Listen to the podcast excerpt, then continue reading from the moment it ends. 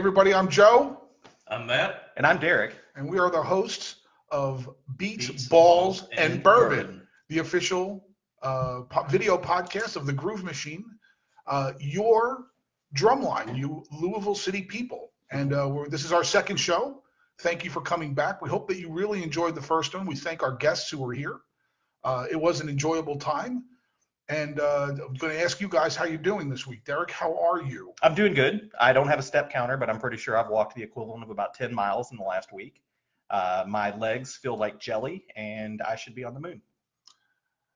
On the moon. Mhm. okay. Yeah. Well, it's, it's, I'm sure it's nice up there. It should be. It should be. There's no atmosphere, but there's plenty of atmosphere in here. There is. God. Matthew, We how are haven't you, figured out sir? where that's coming from Yeah. yet, but we're working on it. Matt, how are you? I'm pretty good. Matthew is pretty good. A man of a, he's a man of a thousand words, folks. hmm And uh, so anyway, the um, this show is going to be great. Uh, we have Evan Floyd who's going to be here. He is a member of uh, he runs or him and uh, his buddy Andy run the In the House podcast. Uh, also a member of Scouse's House and also works as an employee for the team. So we can't hear wait. Uh, we can't wait to hear about that.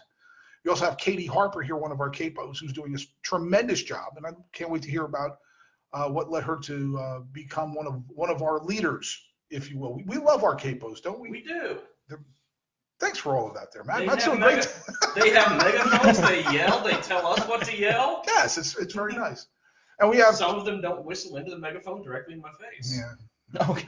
Anyway, and we do have two calling guests. Later on, we're going to have Sean Reynolds. Uh, I'm sure you all are really excited to hear from him. Uh, he will be calling in later on, and also uh, probably the greatest player in Louisville City history. Uh, Distinguished himself in the LIPAFC, of course. Yes, and uh, it is LIPAFC week, so Bugsy O'Malley will be calling in pretty soon.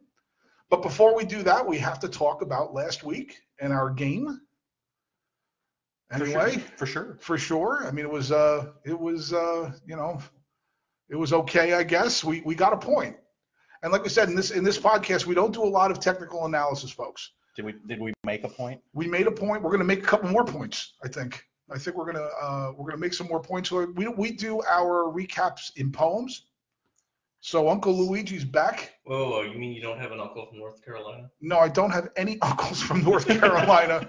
Uh, I'm afraid to. uh, Well, It would just be a guy that would come if on I and go, hey think, guys. yeah, right, right, right. hey See, Joe. Uncle Wilbur. Hey, remember me? No, I don't. That's no, that's that's I don't even want to think about it. that's more Nashville, right? But that's the, uh, Nash. Yes. So anyway, it's time to give you our game recap. Got a little music going on in the background. Little Uncle Luigi. Uncle Luigi's now ready to talk to you about last week's game. Okay, everybody ready? You ready? I mean, I, I, Okay. I have I'm more. a, I'm, a, I'm a little afraid of this one because I think we're going to be pushing the envelope a little bit, but that's what we're here for. oh man. Matthew, you ready? I got my feet set. Okay. The title, the title of this here recap is "We Got a Point." Oh, that's about it. That's the title. Anyways, here we go. it was muggy and cloudy, the 22nd of June. We weren't too worried it would be nice. We feared not the weather, and like them jamokes who don't pay me back, we had everything we needed on ice. I see what you did there. Yes, thank you very much. Plenty of this, plenty of that going to come up. Don't worry about it. But we was a bit worried for our dear boys in Purple. A few hours before the big game at Slugger, our Louisville team, they've been leaking some points, you know, like a cow when you pull on its udder. Our opponent that evening was that team there from Charlotte, which is in North Carolina, or so I hear. It's not a real city. but it seems them people only care about that MLS crap, so none of them really show up to freaking cheer. Hey, did you know there once was a spider whose name was Charlotte, who was also made famous in a book, along with her friend, some pig who called himself Wilbur. Oh, I wonder what weird toins that relationship took. I mean, come on, it's an arachnid and a mammal. What kind of tryst did these two characters share? I mean, seriously, in the book, Charlotte had like a million babies. Oh, hey, oh, what the hell is going on there? I mean, you know what I'm saying? Oink, oink. Piters. Bacon silk. Time to make the bacon. Anyways, but anyways, I digress. We shouldn't talk about that. We're really here to talk about the game. Besides, think about piggies and spiders doing bouncy bouncy on the web. Hey, oh, kind of brings me a little bit of shame. I ain't gonna, I ain't lying there. Once the first half started, our guys were on the front foot. They made foray after foray into the defense. But then Charlotte's day was tough. They was like thick in the box. One could say that their defensive shape was independence. Ooh. To clarify, he said thick in the box. Thick, yes, thank you. Thank you for that. You're And I used I used a pun. It's the Yep. cheapest form of humor. Independence. Anyway. And try as we may, no matter how hard, we just couldn't get the ball into the net. And I was really thinking, uh oh, not again. They'll probably score first. At least that's what I bet. And lo and behold, my foreshadowing was real. Day was open on the right and they broke true. And after all that good work, we was down by a freaking Oleo. Yeah. What the hell you gonna do? Now them Charlottes, I gotta tell you, I'm not a big fan. They're sneaky and sometimes they cheat. They flop like them flounders and they dive like them dolphins and they trip over nobody's feet. Hey, A good that's swimmers. accurate. They also got that Mama Luke, Enzo Martinez. He spends most of the time rolling around on the floor. And every time I see him, I want to look at him and say, you know, your mother is a Whoa, whoa, whoa, whoa, whoa. We talked about this. You cannot say that on the podcast. I'm not allowed to say that. No, you're not allowed to say that. I we, can't we say went over this last week. All We don't. I don't want to be in Facebook jail. Okay, no Facebook jail for us. I, you know what, hey Enzo, I'm just kidding. A couple of Hail Marys, a couple of fathers, we're good to go. Here we go. So the first half was true. He was down by a goal, but at least there was still hope in sight. They don't just play one half. You know, they play two. And two and two halves, they make a whole. Or I think that's, if I had my schooling right. Oh, now check it out. You know, down in Charlotte, they also got that NASCAR. We're just keeping the cars on the track as a feat. But my cousin Loretta, she don't really care about that too much because you know those cars, they don't have a back seat. Oh. Now, hey, look, I'm not saying Loretta's a bad girl. That's something that should never be said. But she's the only girl I knew who would guys scream, hey, look, it's Loretta. And all they can see is the back of her head. Oh. But once again, it's time to move on. This isn't what we're here to talk about. Besides Loretta, she may hear this, get mad. And as you may have heard, Oye Maron, can that girl shout? But anyways, yeah, we're moving on. So this second half's going, and the weirdest thing happened. We was drumming and singing down there. And then all of a sudden, oh, it's a smiling sandwich with legs. What the hell am I in, a freaking nightmare? It scared me half to death, this walking Italian sub. It had a smile, like it was totally whack. At the fun ended when it took that scratchy thing from Jorge, and I told it, oh, you're getting two in a melon if you don't give it back. It just kept dancing until it decided to leave with that crazy smile like Jack who stuck his face through the door. I wanted to say to that thing, hey, look, thanks a lot, you crazy bastard. I ain't eating freaking sandwiches anymore. but just like one of them, oh, and then, just like one of them Jedi's who are busy saving the world, they use that power that's deep within their soul. Old Big Luke was a hero, and Luke used the Force, and Luke managed to force us a goal. It was now one to one. The game was locked up, something that old Luigi knows about too well. Hey, you know, it's much easier to sell a good story than to be a good story in a cell. Eh? That's not bad, right? That's okay. Eh. Thank you. That's pretty good. But the last try as we made, we couldn't get our attack right, and the game was done, finished one to one. And that's how we finished that night. Once again, no three points. We stuck with a tie. Kind of felt like a loss. This is no good. And if we don't win soon, I'm going to lose my mind and I'll cry and cry and embarrass myself instead of in front of the whole neighborhood. And that's how it ended. We're still wanting to win. Let's hope that our championships desires ain't fake. But there's one thing I can say from the bottom of my heart. Katie and I want to say thank you for the birthday cake. There you go. Thank you. Appreciate it. It was wonderful. Thank you. It was uh I don't know. I don't think Loretta's gonna like this one. I, I, what gave you that idea, Joe? I, she shouldn't have done, you know, she did what she had to do. But uh yeah, we got a point. We got, Yay. yeah, we got a point. That's- You guys want to add anything to our wonderful uh our wonderful point? What am I booking about the 12th minute there? Was I got a book, I got a yellow card. Yeah. Well, I mean, uh, apparently our 12th man now is Subman.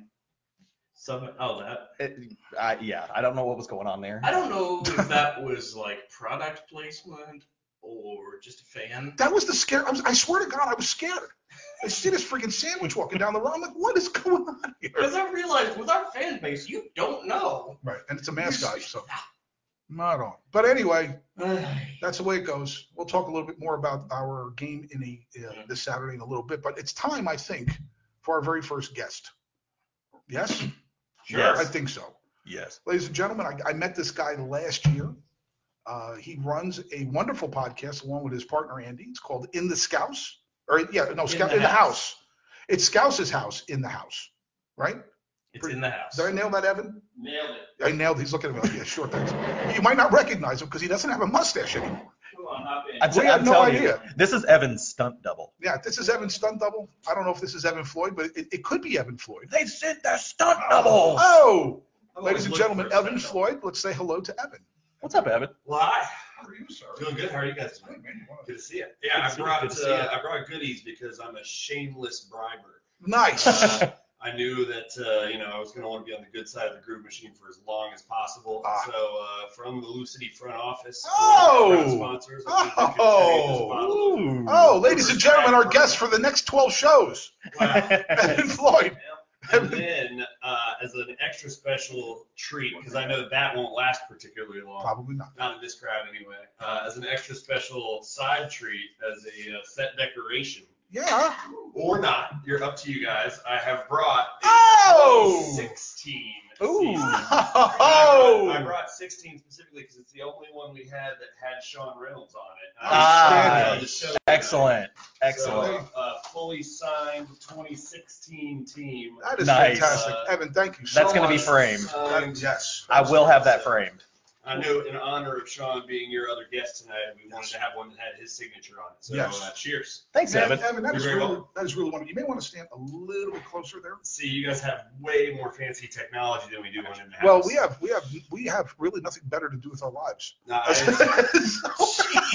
I'm pretty, I'm pretty sure my wife feels very much the same way about me at this point. That's I, okay. I, when I told her that I was going to be devoting another night of my week to Louisville City soccer, she was uh, really interested in that. process. Okay. Yeah, you- you're doing some kind of a podcast gauntlet right now, right? Yeah, I I, I'm on, I'm frankly in the public eye way more than I have any reason to be, more than anybody I'm sure wants me to be. Uh, no, I've, I've had, uh, I've had some, some press lately. I was in the, I was on USL.com in an article they wrote about me, Nice. and then uh, have my podcast each week with Andy, and we enjoy that. And I'm a occasional contributor to Barrel Proof and a frequent contributor on Soccer City Radio. And so, yeah, people get way more of my opinion than I have any reason to be offering. But uh, am. Well, if they- having me on. If they keep asking you, it's for one or two reasons. You're good, or they're trying to suck up for more free stuff. I think that it's because of the bribery. so as long as I keep bringing fun stuff to everything that I show up to, I think they'll Cool. probably keep having me back. Well, I want to ask you a question first. Is you know, I, I met you. I, I guess it's about a year and a half ago or so, roughly. Yeah, somewhere there. But before that, Mhm. I'd like to know a little bit about Evan and what he did before he came here and started going to Louisville games. What got you involved in soccer, things like that. Sure. No, I uh, I'm from pretty much everywhere you can be from in the Midwest. Uh, why we we moved around a lot as a kid, but I did my primary schooling in uh, West Chester, Ohio. Uh, I'll call it West Chester so nobody confuses it with Cincinnati, but uh, it's a suburb of Cincinnati, so I'm I'm kind of from that enemy to the north. But uh, then I went to college down at Western Kentucky University, and when I went to Western, I met Andy on my first day there. And uh, Andy Frederick, my partner. Andy Frederick, right? I, I would just say Andy because he's Andy to me is like Cher. He only needs one. He game. only does. you know, it's uh, like Cher or Madonna. the six five tattooed guy. Exactly. He's all you really tall. He's amazingly tall. Uh, he- I met him on our first day there, and he was a Louisville native. And so uh, from that minute on, we were good friends, and I came to Louisville a lot. And on one of those many trips, I met a uh, lovely young woman uh, who uh, eventually, after a great deal of chasing and persuading, agreed to be my wife. Huh. And uh, so while I had been working in a lot of different uh, fields, I had mostly been working for a home delivery pharmacy company in uh, process management and efficiency optimization. Yeah, it was really exciting. It's exactly as sexy as it sounds. Uh, and so It doesn't sound that friggin' sexy.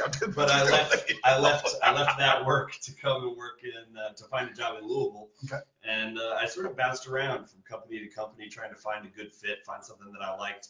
Uh, I was frequently like the youngest or lowest ranking person in management staffs at every company I went to, so I got laid off a couple of times in restructuring, or because I was really terrible at my jobs. Sometimes it's hard to say. Uh, and then uh, finally, during this whole process, my wife knew I was an enormous sports fan and that I really consider Louisville like my adopted home. I've lived a lot of places, and this is the first place that I think of as mine. Like uh, other places I lived was because my dad moved me there, because, yeah, I'm in college, okay, great. But uh, this is the first place that I, when I moved here, it was like, this is home, this is what I love. And she knew I was a huge sports fan, but I didn't have any teams here because I was already devoted to the teams that I support.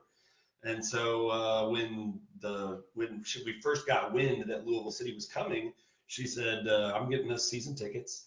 And uh, she did that, and I think she regrets it every day. uh, no, she got us season tickets, and we started going to the games. Uh, we had no idea if any of our friends were going to be into it, if anybody was going to, you know, we showed up like a lot of people did, thinking there might be 800 people here, and you know, who knows. But it turned into just like the highlight of our social calendar. Every one of our friends goes to all the games. We hang out together. We tailgate together. We post game party together, and it just became, you know, an immovable part of our schedule. Uh, and so while I'm doing all this, I'm working these, you know, strange and mostly unfulfilling jobs. And uh, after uh, after two and a half years of being a big fan and helping to create helping to create Scouts. Yeah, let me let me, let me let me let me just back up on that a little bit. So um, I remember when Michael was trying to start that Scouts, Mike Bromwell, Mhm. and um, there uh, there was a very uh, there wasn't a whole lot of people involved like that. Just if you could focus a little bit on on Scouse's house and the beginning of it, Absolutely. and, and uh, you know why uh, you think it's turned into something which is really wonderful. I think they've done a great job. of it. Well, like I say, we would show up to these games with our friends, and uh, some of our friends really loved the soccer, and some of them just really loved the environment and wanted to hang out. And that makes it, if, if you're really looking for hanging out and not the soccer, Cooper's area is not perfect. Right. Uh, you got to sort of be willing to focus your day on the soccer. And so we needed to find a place in the stadium where it could sort of be half and half. You could be locked in if you were like me and wanted to watch the game, or you could, you know, find a picnic picnic bench and uh, have a beer and have a conversation and cheer when goals are scored and get Right. into it in big moments. And uh, we found that over in the patio deck that first year. Uh, it was just sort of us and like 12 friends. And then over on the other half of the patio deck was Scouse and about 10 of his friends. Uh, and uh, we loved it and we had a great time. We got to know them a little bit and just sort of cheering on the team. And then the second year, uh, the the front office started selling the patio deck to corporate functions. So you could, you know, if you wanted to take your company out, you could buy the patio deck, and they wouldn't let anybody down there. You had to have specific tickets for it. Right. And we were just staring down there with, you know, needles in our eyes, hatred. Like that is our spot. You are you are befouling and besmirching it. Uh, and but what really got Scouse's goat more than anything was on nights when they would sell it, and it would be like five people down there. Right. And because over the course of, of that year, we went from being like 20 of us to being like 50 of us, 60 of us for a game, and kind of providing a nice little atmosphere on that side of the field. Uh, but we hated it when we looked down there and it was just ghost town. And so he said, you know what? I want to get back down there. And then I give Scouse himself a ton of credit. There's a reason it's Scouse's house. Right. Uh, he did the legwork. He talked to the front office and said, how can we get back down there? How can we turn that into, you know, a place that is a destination for fans and make it a thing?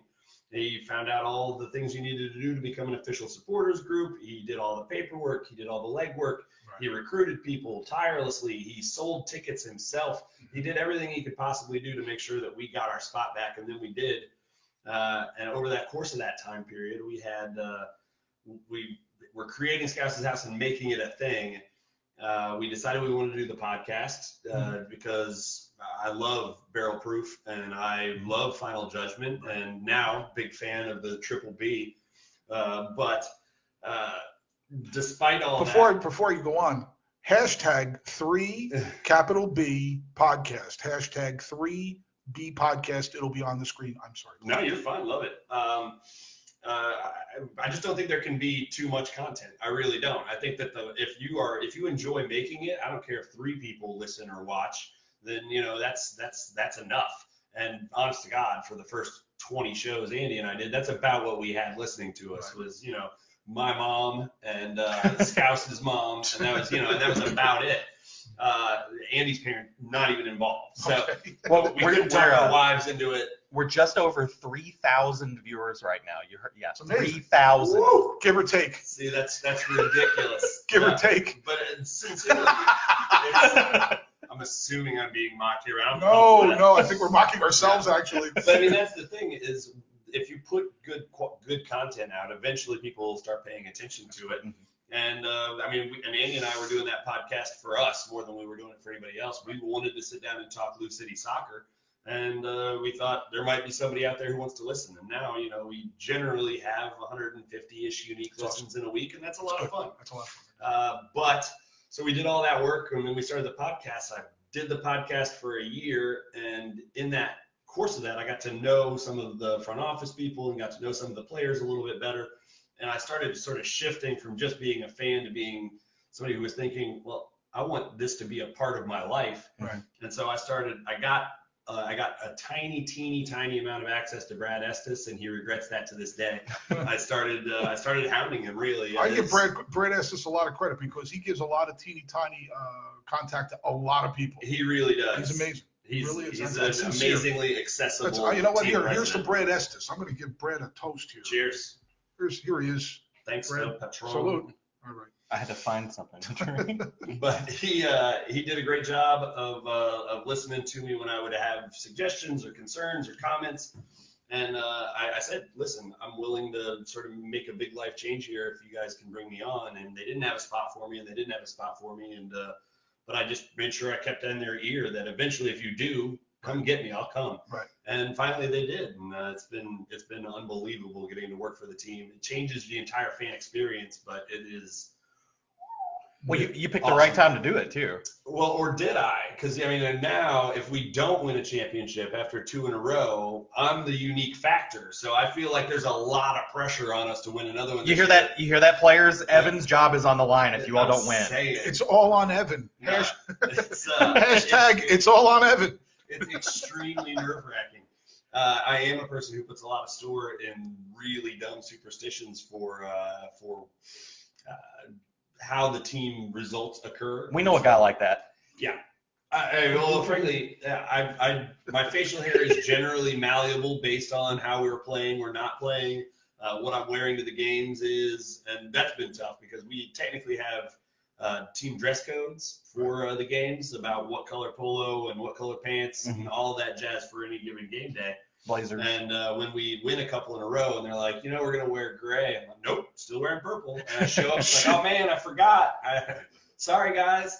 Uh, but so I, I do. I put a lot of I, let, I put a lot of pressure on myself for the team to be doing well, because especially seeing as how I have no impact on how they perform at all. but it's been it's been an unbelievable experience getting to work for the team, getting to see how a sports organization is run. And exactly, ridiculous. what exactly are your responsibilities? Oof. Uh, well, I. The, Are you sorry that I asked this- that question? The thing, no, the thing about this is, uh, I think sometimes I know I was guilty of this in my in my pure fandom days. I think that we generally think of the club as being this big organization because I mean it's a professional team and you see all the players and on game day you see an army of people in polos. Man, so many of those people are interns. Like the actual full-time staff of Lou City is is not very large. Right. And uh, so we all have a lot of different hats. And uh, I was hired on to be the fulfillment specialist, which would be uh, so anything that we sell to a sponsor, whether that's social media or PA announcements or video board or email or signage or radio and TV ads, all of that. That's I, I was making sure that they get what they bought. Right. Uh, that's fulfillment. And then they realized pretty quickly that Mario Sanchez, who is I, I, sing his praises every single time. Mario Sanchez, who is our director of youth development and community relations, was being stretched really thin with how much work he's doing out in the community, doing uh, youth clinics and camps and volunteer clinics and volunteer camps. It's it's amazing, and plus he has duties actually coaching the first team. Right. So he's got he's just stretched really thin, and they said, you know, we can, he can, Evan could probably help out Mario. He knows some of the he knows a lot of the supporters already, and uh, understands some of what community relations would require for the club, and so I took on some of those responsibilities. And then um, we uh, last season, uh, and for the, all the seasons leading up to it, Brandon Morris had been with the club, and he was our right, director of operations, and he did a lot.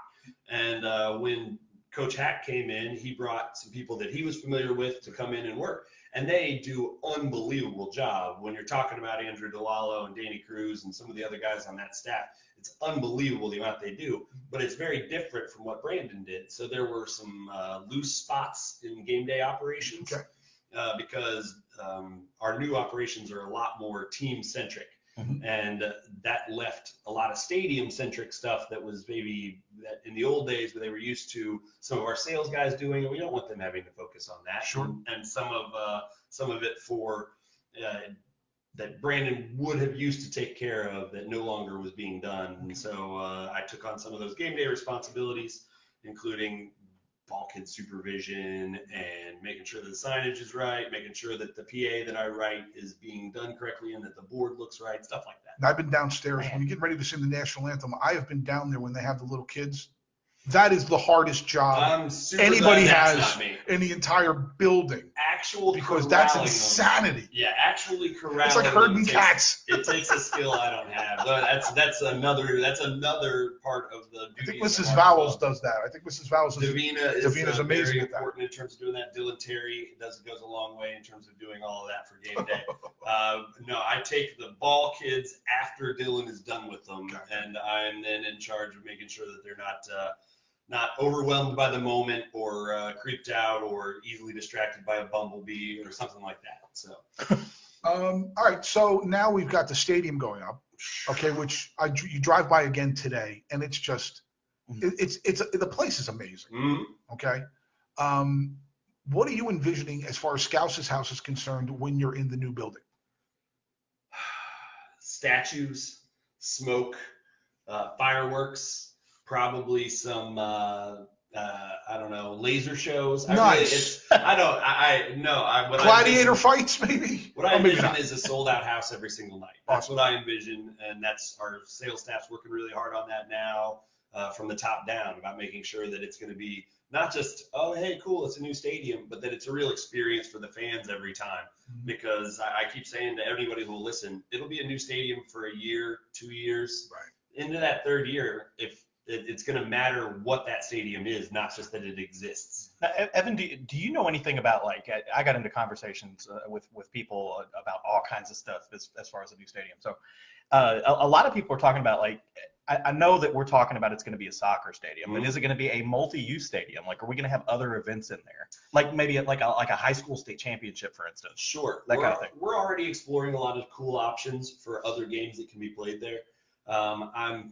This is where I come up against it for not knowing what's able to go out into public and what's not. Right, right. these. But I already know that there are a number of games, some high school, some collegiate, uh, some friendlies, even that wouldn't involve Lou City. You know, uh, there are games that we're hoping to be able to play there. I mean, this is a gorgeous state of the state of the art facility that'll be open uh, in like eight months from today and uh, they we'll, play 17 to 25 games in it in a year. So that means that's you know 340 days a year where it's just sort of sitting there collecting property tax. If we can find something cool to do with it, especially if it's soccer or especially if it's Louisville, you know the, the people who run that team are smart business guys. They know not to just let it sit there if we don't have to. That's right. And I just keep saying that this is a, a- and this is an uncharted part of the country from an international perspective. I mean, you've got teams, a couple teams have already invested in certain areas. Uh, uh, a team from Italy that's, I believe they're behind one of the teams. In, I think Fresno. I'm, I forget which ones. But here's a part of the country. You mentioned something that's really cool. That we're talking about friendlies that we might not even be playing in. Yeah. So in order to do that, you've got to bring in teams that people are going to want to come see. So that's pretty exciting, actually. When you said, I didn't even think about. I haven't yet thought about that stadium having a game where we didn't play.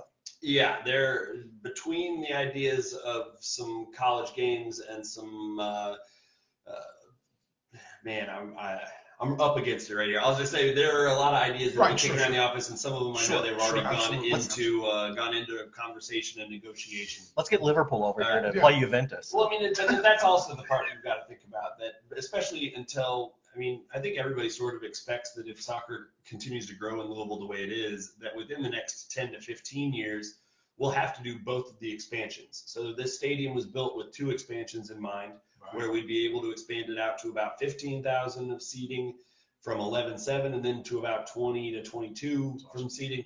And we hope that, you know, in the next 10, 15 years, we have to do all of that. But, but as is, we're going to have 11,700 seats, seats.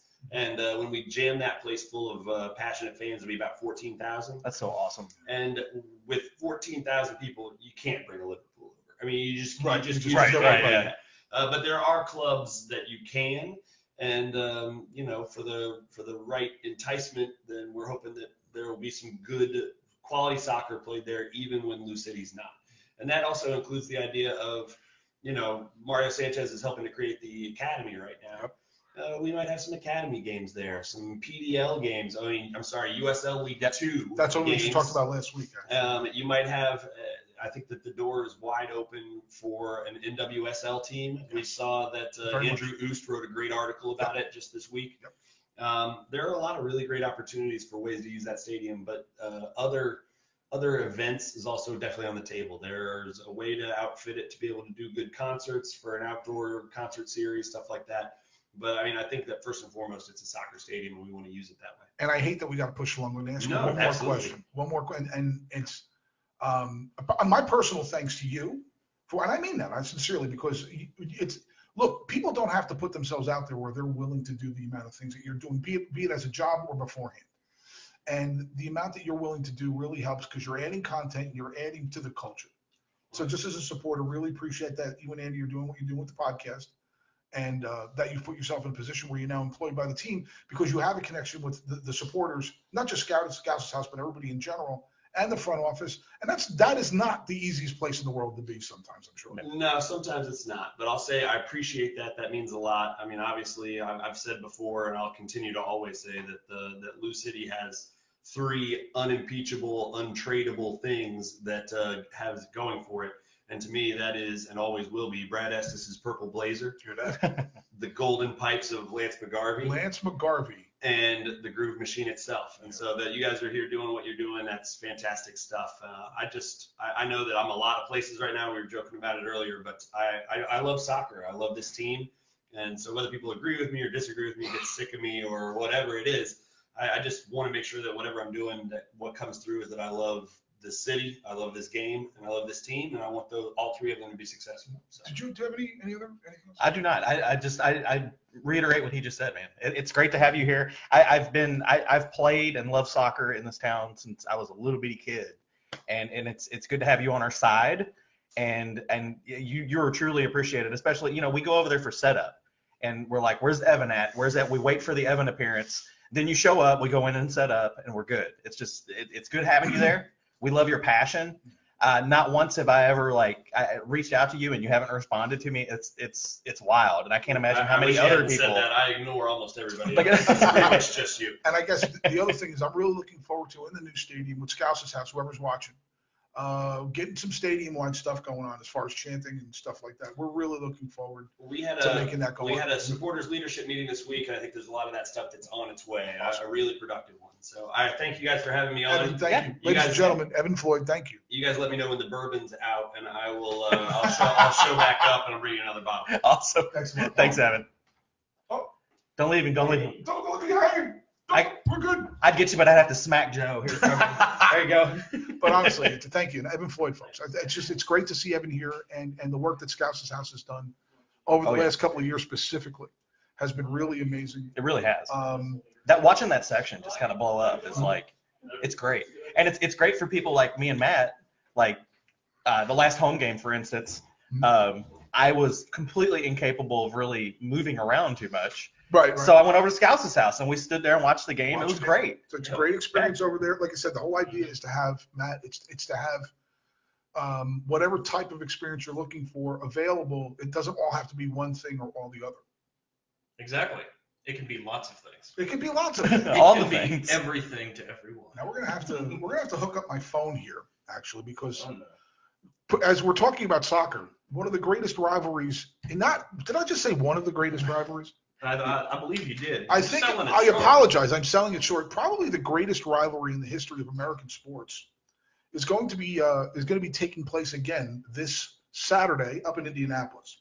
Are you referring to the Louisville Indianapolis Proximity Association football contest? Yes, would you please tell everybody, Matthew, what what does LIP AFC mean to you? It means very simply the pinnacle in sporting competition. It is the longest running it is the longest running derby in the history not only of soccer but sports. And Derrick, what about you? What does what does it mean to you? What does this what does this rivalry mean to you? okay well first I, I have to mention something um, i i could never tell you what that acronym means i, I know what it means but i Yeah. can't memorize it okay So every time I see the acronym, the only thing that I can think of is Epicac.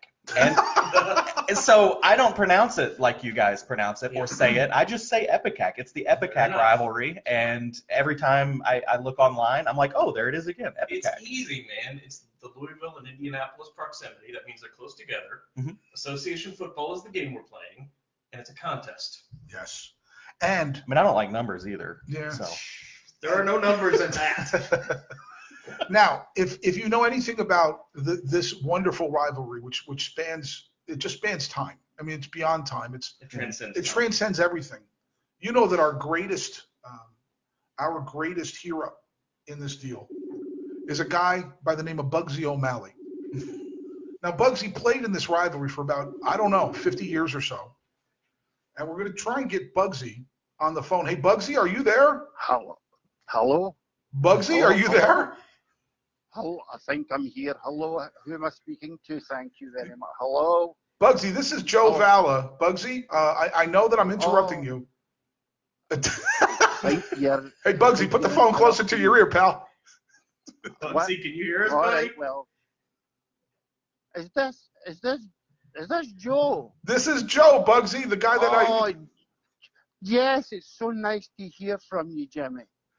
It's not Jim, it's Joe, pal. What are you doing? That's what that's what I said. Oh, how's it going, boys? It's not nice to hear from. It's not nice to hear from anybody, to be honest. Well, I, that's what we. That, but this is why it's such an honor to have you on the show, Bugsy, because you have been out of the. We haven't heard from you in Louisville in over 40 years. And um, Um, go ahead, tell us what's. Can you tell us a little bit? Of, go ahead. Well, you know, it, it's tr- it's tr- it's it's true, Jack.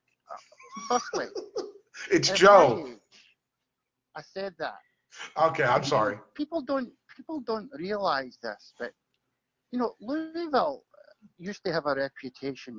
It had a thriving whiskey business years ago. If you don't know that, Yeah, we people do. don't realize it. And could you imagine a young Scottish soldier, hmm fresh from the laugh a minute fireworks that was the Ardennes bloody forest? Yes, that people Have you don't know been this. To the ele- You have would. you been to the electric light parade at Disney World there, Joseph? Well, Well, folks, folks don't know this that you not only are you the youngest guy ever to play in the in, in this rivalry, but you literally came through Kearny, New Jersey in 1918 after the big one, after the big war. That's what they tell me. So you- you're saying that you don't really remember that? The man's 119 No. years old, Joe. What do you expect? Yeah, well, I know, but there I was. It's like this, Joe. Okay. There I was, a sporty-faced young cadet with stars in his eyes hmm and a football at his feet, and I could only dream of plying my trade in a land of opportunity and cheap booze. okay.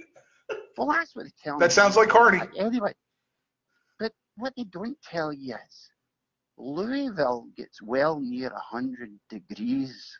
It does. It's awful hot. Yes, it does. And and back in those days, we had woolen uniforms. That's all we had. I think they were hand knitted by Lewis and Clark's auntie. Anyway, I'll, I'll, tell you, Jordan. I had a rash that required the attention of a squadron of lotion spewing Orientals. can, I, can I say Orientals? Yes, yes, you, yes, you can, Bugsy. offensive, Well, but Bugsy, you know what it is? Maybe it's a little offensive, but that's okay because I wanted to ask No, about something specifically. Um, you Oh, know, no. you No, had don't get too specific, Jim. uh, okay, and it's Joe, by the way. But Yes. okay, but you you um, from 1931 to roughly 1948, you had a you had a groin pull. So how does a player have a groin pull for 17 years? Well, I'll tell you, all ties into what I was saying to you.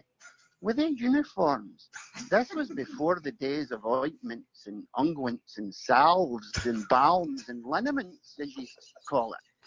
Not good, Jeffrey, not good. I kept a wire, I, I kept a wire coat hanging in the dugout for scratching my mushy peas at halftime. After, after 70 years of football and all that nightlife, Mm, you'd have a pulled groin and all. mhm. But I, but you you muscled through. I mean, America doesn't really know uh, your your story that you scored for wearing uh, wearing the purple of Louisville. You scored 487 goals in your 52 year career, but you only managed five assists. So now, can you tell the fans what why why why did you did you have a problem with passing the ball? Well, I'll tell you what. It's as simple as this, Jemima. One man does not a team make. That's true. And I, I can remember the first Louisville team back in those days. There was Winky McDougal. We Mhm. called him the Wilson Street H-bomb. He once scored five own goals. He scored five, Five own goals in the goals? first half of a 5-5 draw. Yes. That was tough. then, oh, Louisville spared no expense, no expense at all. They brought in the majestic Cheech brothers from the steppes Ah, of Eurasia. I remember Marat and Adam. Yes, I do. They were the, they were the first Siamese twins to play for Louisville. They were a great goalkeeper. It's amazing. They, I remember, and I do remember somebody trying to make "We're attached together" the slogan of the team, but it didn't really fly very well. never in those days nobody had bumpers, so you had a stick, you had a sticker, but nowhere to put it. Sadly, they died in a freak knitting accident. I heard. But and then 1970 was your final game. Um, you, you would you get one of your assists, and we win that game three to one. Tell us what it was like playing your very last match against Indianapolis in the greatest rivalry in the history of sports. It wasn't easy, Joe. If I remember correctly that day, there was three tornadoes, three tornadoes outside in the parking lot. It was a tough one. So they were they were going to call the game off, but we thought, no, we've made at least forty-five dollars the day in takings at the stand, and we really needed the money.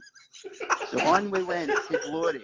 The other team actually never showed up that day, Joe. It was just Right. me, so it wasn't so hard scoring a goal. It was easy. Well, was- it was a Indianapolis, you know, because you struck the fear of God into the players that you played against and for all those decades that you were here. And uh, we do have to ask a question though. Okay, I know this may be a little uncomfortable for you, but we have to ask this. 1970 ends. You know, you spend uh, a couple years on the circuit taking pictures, doing all those things that celebrities do, and then you go into hiding.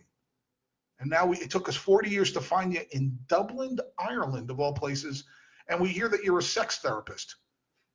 Can you tell us what? Can you tell us a little bit about all of this? Uh, what transpired the last 40 years, and how does a 100 and some odd year old guy become a sex therapist? Jermaine, after 70 years as a footballer and all the nightlife, what else was I qualified to be but a sex therapist? true. For God's sake, use your head, boy. You know, I don't feel like 103. After 80, nothing works anyway. That's true. And that's a good thing about being a sex therapist. You get to hear what everybody else is up to. oh, Well, I'll tell you what. I, I think I'm needing to go, Joe. Yeah, Bugsy, it's been a real honor having. We're definitely going to have you back on when we play No, I Indianapolis really, again. I really think I need. I really think I need to go. I better. Go. I think I'm going. Oh, never mind. Oh, okay. Uh, I understand. Ladies and Good gentlemen, night. Good night, Louisville. Good- Good night. good night to Thank you. Bugsy. Bugsy, thank you so much. Ladies and gentlemen, that was Bugsy O'Malley, the greatest player in the history of the Louisville Indianapolis Proximity Association football contest. When can we get him on the on the drums, Joe? I, I'll tell you what, he, he's, he sounds like quite the guy. I, you know, after all these years, he's he's still hanging in there, Matt. Wow. What do you think? Wow. Sometimes I- all you can I- say I is, well, that's that I, that I just got to, albeit briefly, speak to one of the true heroes. that is a this legendary, moment. legendary ride. Louisville, you just experienced a legendary moment. Oh, That I was think great. I just experienced a legendary That was greatness myself. right there. I'll, I'll go get you a towel in just a minute. My gosh. Well, you know what? We have to move on, sadly. Thank you, Bugsy. We will have you back on. Ladies and gentlemen, here with us today is one of our awesome capos, Katie Harper. She hasn't left yet. She hasn't left hearing yet. that. She's been kind enough to hang out. We really appreciate that, by the way.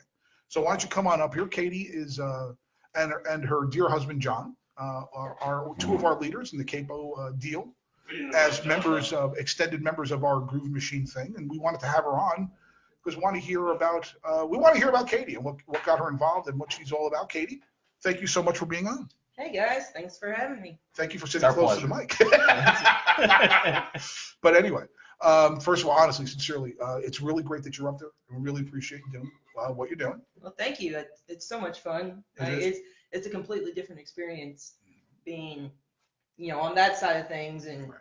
you know, you don't get to see as much of the game, of course, Right. because you have your back to it the whole time, but um, just, you know, the energy of the crowd, just you just feed off of it and and you can tell something's about to happen. You're like, oh, come on, come on, come on. right, right, right. and then uh, you know, get ready to pop the smoke because something's coming. And uh, but you know, and I've been talking, you know, if I'm up there with say, you know, Matt Dalton or something, I'm, Right. We're just like feeding off the crowd. And like, gosh, you know, and you know, uh, the past couple games, I don't know if you've all noticed it, but the crowd has just been incredible. It's Pretty been so into it, and you know, it's kind of like we feed off of each other. Sure. You know, the Capos get it going, and then the crowd gets going, and that just gives us more energy and more excitement. So. Cool. So now I want to ask actually, um, I, I don't know much about you before you uh, before you started doing this. So I'd love to hear about.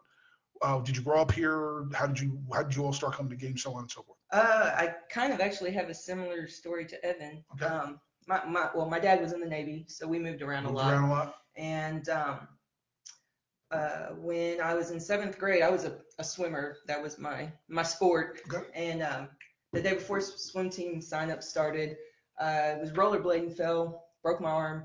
You can't get in the pool with a cast on your arm. So my best friend plays soccer, and she was like, "Oh, you should come play soccer." And I was like, "What's soccer?" You know, I mean, I knew of it, but I didn't really know. And I started playing and fell in love, and ever since then, it's been my entire life. Well, you know, high school, Sure. everything was. Did you play in high school? life. I did play in high school. Okay. Which school? Um, I went to uh, Lone Oak High School in Paducah, Kentucky. Okay. Shout out, yeah, Okay. Go Purple Flash. Well, they're not. So but- now- Purple Flash. yeah, and so it works out because I still have all my old stuff, and it's the same colors as Louisville City. Nice. So I'm, I'm, I'm not going to ask. I, I I learned not to ask when people when they graduated high school, so on and so forth. But I will right. ask. Okay. But I will ask. Was soccer? How popular was soccer in Paducah when you played? Uh, it was it was popular, Right. and um, you know, both men's and women's soccer. Right. So it was, you know, we had you know the same crowds that came to watch the men's game. You know, the women, our our, our games were first, and then the men played after us. But you know, we still had the same amount of crowd there. So, um, but it, it was popular, and uh, and that was the height. You know, I'll just say I graduated in 2000. So of course the 1999 Women's World Cup Right. and Great team. representing Absolutely great team. um, but uh, so that was the height of that. So it just made it, you know, that more popular and and everything. So uh, so it's it was popular then, and it's just continued to grow. Now you're you being from Paducah. I know that there's another gentleman that lives in Paducah. How how popular is he down there? I believe his name is Ricochet. Oh, yes, King Ricochet. Uh, Okay. Yeah, he uh, he he's the man. I mean, I've met him personally once, but John worked with him. Right, You know, right. at in the CPW. I give them a shout out too. Um, but I know the city's so proud of him. You know, you know, a U.S. title now. So, Yeah, U.S. champ. So uh, That's awesome. so it's pretty cool to have someone from Paducah, you know, making it. Paducah, I know when I was in, I graduated in '98, and I, and I know a lot of the high schools that we played, like when we went to regions and stuff like that. Uh, we didn't uh, we didn't like playing teams from Paducah because they had a different style. Uh, it was kind of it was Louisville, Lexington, Paducah, and then you know a couple of outliers. Right. But nobody likes playing teams from Paducah. No, nobody liked playing teams up north near Covington either. Right. Um, but Paducah was one of the ones where I was like, yeah, I don't want to play the teams from Paducah Yeah. either. and So- they're so far from everybody else. Yeah. It takes forever to get there. Um, but uh, but yeah, I mean, the, they've consolidated now into one high school. So That's why they're so good now. Yeah, So now they have McCracken County High School. But Yep. back back then it, it was a it was really challenging because all the teams were were equally good. So Mhm. you know it made it interesting for the region and And, you said something that I think a lot of people don't really get, and that's no, I, I grew, where I grew up, soccer had been around for decades. It's been around for a long time, and maybe not so much as popular in other parts of the country, but at the at the high school level and at the youth level, it's been popular for a pretty long time. Right. I, I mean, so I'm assuming, like you, you said, so in the 90s, 20 some odd years ago, you're playing youth soccer. A lot of teams. I mean, you know, how many teams did you play? How big was the, the squad? Um, well, I played in high school. We had there's like five teams, I believe, in Paducah Right, itself, right, right. and then we, Paducah is kind of the big city in the middle of kind of Mhm. nowhere, so we would travel a lot. But Um, we would play in like Crittenden County, Lyon County, Murray, Yeah. Calloway County, those areas. So I can't remember how many teams were in our region, but I'd say probably a good 10 to 12 at least. Okay. And um, but we played the same teams a lot. Alright. Um, but you know, and then I played club soccer too on on off side off you know off season from high school soccer. So um, we would travel everywhere. You know, we would go down Memphis up to St. Louis, Chicago, everywhere. So I miss those days. yeah, it, it was fun. I, I feel sorry for my parents now when Right, like, right, "Ugh." right, right. But back then I was like, let's go. And my mom was like, all right, we got another tournament this And that's that's another conversation in the future is the whole club thing and the pay for play nonsense that goes on in this country. It's Mm-hmm. just crazy. But um, anyway, so you're going through college. Did you play in college or? I didn't. I actually um, had a couple of scholarships to Oh. play soccer in college, but I broke my ankle really bad my senior year in high school, and I played the entire season on a broken ankle. Awesome. But You sound like Kurt Angle right now. Yeah. tell you. but uh, but by that point it was you know the injuries had piled up enough where I couldn't commit to playing you know collegiate soccer at that level. So I played intramurals and, and stuff, but I never actually played for a team. Okay. And eventually you end up here in Louisville. Yeah, so I went to University of Louisville. Okay. Um, actually, the women's national team is what brought me to Louisville. Ah, In in general, um, I they played at uh, Papa John's Right, I Stadium remember that. in I- ninety in I guess two two ninety nine. It would have been ninety nine. Um, and my soccer team went to the game, and uh, it was the first time I'd ever been into been to Louisville because I I didn't grow up in Paducah. I didn't grow up in Kentucky, so I'd never really been up here.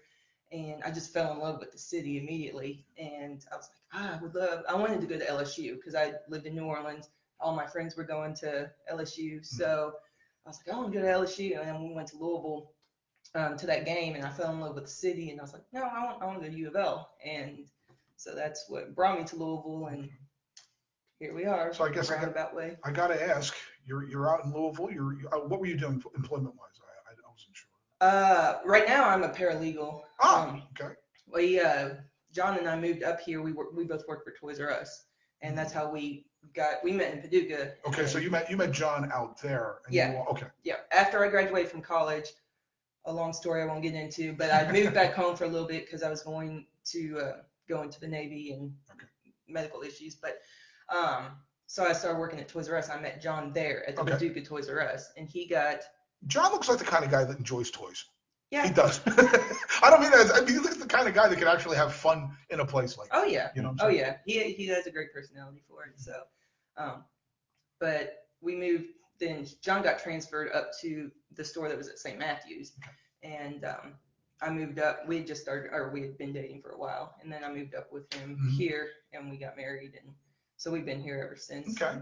Kind of I guess went our way. what's what I'm now. You, your first Louisville soccer game was. I mean, like Louisville City. Uh, Louisville City. So John was never a soccer fan. He didn't wasn't. So it took some convincing when I found out that Louisville City was coming. And, you know, a friend of mine would talk about it. And I was like, oh my gosh, that's so awesome. But it took it took a little while to convince John, like, oh, we should go. And so probably three or four games in um, was the first match that we got. We we actually sat on the sideline, the first base line, Okay. and you know saw the Coopers and the Right, Blue right, Machine and everybody, and we're like, no, that's where we need to be. Right. And uh, basically, the rest is history. We Mhm. we were at every game Right. as much as we could from then on. And the day comes where you're like, I'm sitting here cheering. I don't want to sit here and cheer anymore. I want to be up there leading. So what's the story that leads you up there? Basically, that um, you know, John had become a capo, Right. and um, Very capable one, by the way. He does a great job. yes, he does. And um, it was just over over this past off season. You know, we had Melissa. Of Right. course, nobody can replace Melissa. She's the Melissa best. Yes. Yes. But um, I was like, you know, maybe it'd be fun to have a female, Absolutely. you know, voice in there. Not saying that I'm the best, No, but um, I always am sitting there in the crowd cheering and Right. singing and going crazy. I was like, well, I'll give this a shot. so um, I remember talking to uh, Alex and Glenn over the off season, and and I was like, yeah, I was thinking about maybe doing some capoing this season. And they're like, well, you can't say that and then And not and then do it. go back on it. So you've already said it. So That's true. So you're you're hired. Oh, okay. Well, I guess we're doing this, and you know, I haven't regretted it at all. It's been a Mm-hmm. blast. How uh how cool was it? And I, I don't know if you if you really got if you got into the moment, but the the first time you got up there with John on the stand, how cool was that for you? Uh, it was really cool. It was really cool. That was actually um, we just celebrated our 10 year wedding anniversary, Wow, awesome. and that it was the game either right before, or right after that. We decided that would be the game that we went up there, cool. and Right, right. and um, you know, because you know, at home we always have the Louisville City song stuck in our head and right. everything. So to be able to like voice that out to everybody else, it, it was pretty neat. And, It, it was cool for me, like, cause we, I mean, we're we're like mere feet from you all, so it was right. like, it was, it was cool seeing you all both That up was, there. that, was- it was very cool to see, and I mean that sincerely. When you were the first time I saw you up there, I was like, Katie's up there. Mhm. You know, I was like, this is this is. I love seeing that, and I, Yeah. I love seeing people step up. We had Wyatt here last week, and it was the same thing. It's, I I mean, I don't know how introverted or extroverted you are, uh, you know, in a general sense, but regardless of how extroverted a person is, the second they get up there, it's a whole. It really is, and that and that's the thing is like people wouldn't know this in Louisville City, but I think it's because I know everybody and you know I'm comfortable with you guys and I've known you all for for a long time, but Mhm. I'm actually very shy and I Okay. don't I don't Yeah, me too. talk to people a lot and uh, but Hey, there's no laughing. I'm sorry. but but in general no um just it's just something like I'm so passionate and I'm so excited to be there. I'm so excited to be cheering on the team and I love this team and our fans so much that that you know that just kind of goes away and there you are just like screaming and you realize you know you won't be able to speak for a couple days but but it, it's all worth it. It's so much fun. Sunday morning. What's Sunday morning like after a game? Tell people that are not capos what it's like Uh, Sunday morning. You're sore. It's it's so much more physically demanding. That was the thing that surprised me the most. Um, because we stand up on on the stand, like we're not standing on on the Right. the shaky wood. So you know your legs are shaking like crazy. And I remember the first time uh, after my first game, I couldn't walk the next day because my legs were so sore. And then of course you can't talk, so you know John and I are trying to like signal to each other like, what do you want for breakfast? some ibuprofen and some water, please.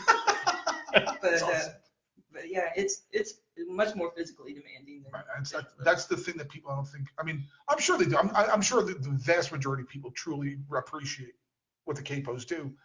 But it's not just standing there and cheering because physically it's engaging. I mean, you are engaged physically as well. Certainly Right. playing the drums, there's there's a physical aspect to this too. And it hasn't. it's not 95 degrees yet. Have you No. done that yet? Uh, no. Oh, good luck. yeah, I know, I know. it's it's it's it's a challenge. I was actually thinking I'm about sure that you'll be fine. I'm just saying that. Yeah, it's um, I mean, even after games, just this past game, we walked out to the parking lot after the game, and Brad was Brad was standing there. He's like, "Do you want a beer?" And I was like, "No, I just want some water." Let's get to the point. Anytime we, men- anytime we mention Brad Estes, we have to do a toast, I think. I'm sorry, do you have anything? If you'd like something, got we can get this you tab. something. I have another No. bourbon over here if you'd like one. I don't know. Sure. I think we could talk her into a bourbon. It is, I can't. I think it's, you know what? This is turning into a thing where we mention Brad Estes. I think we should toast.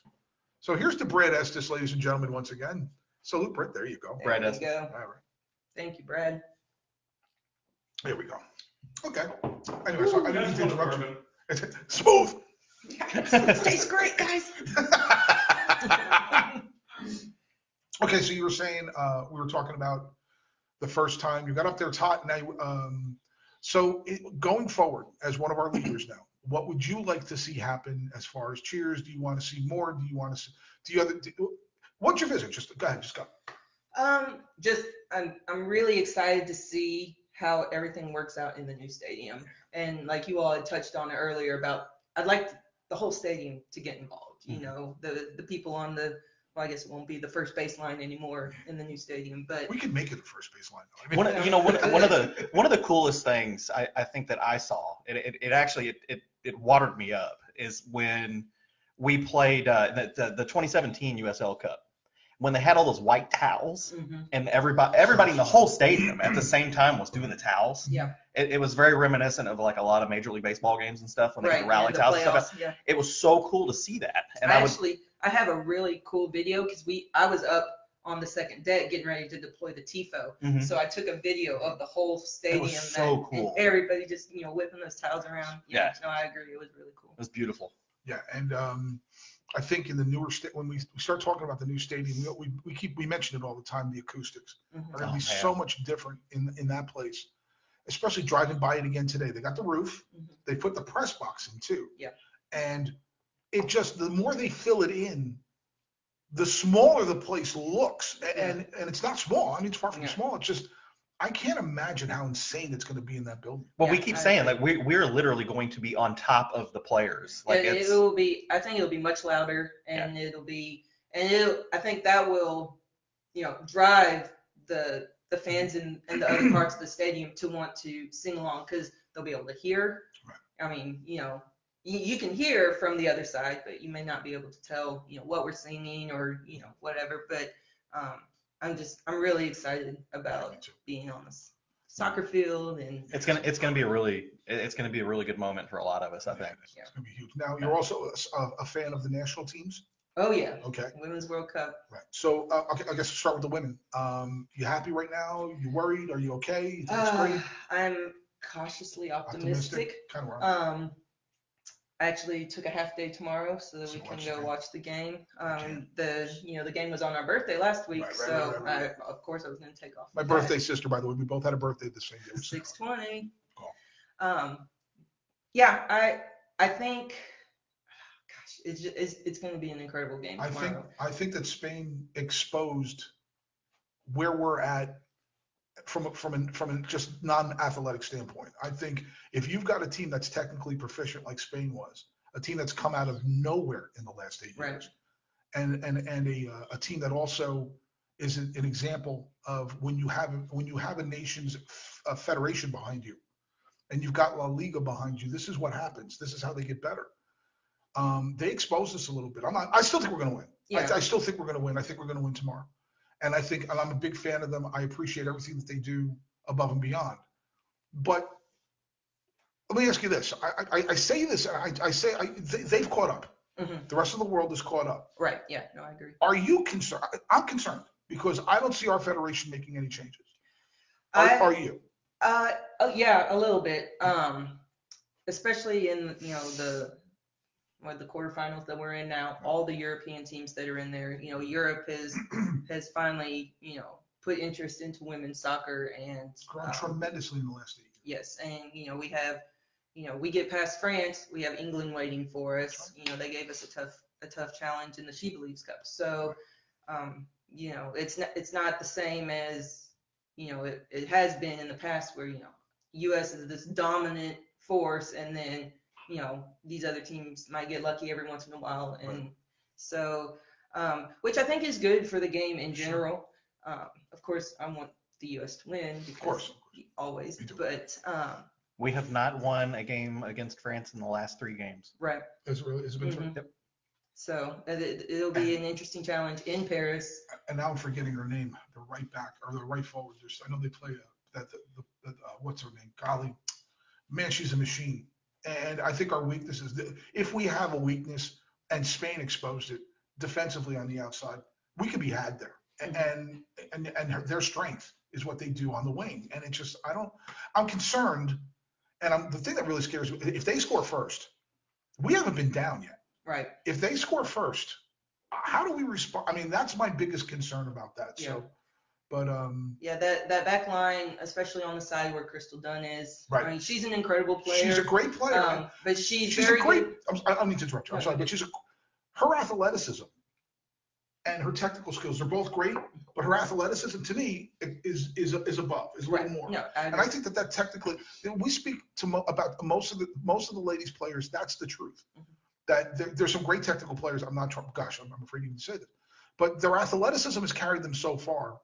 And we saw a team like Spain, whose athleticism didn't even come close to what we could do, and they still stayed in the game. Yeah. So, but anyway, I, I interrupted you. I'm sorry. Oh no, I I mean I was I agree. The um you know Crystal Dunn's power is coming forward a lot, and so you know when it'll be interesting to see when she's like not really stuck, but stuck as a defensive player to Mhm. see how she reacts with a very strong French you know, front line. front so. line golly.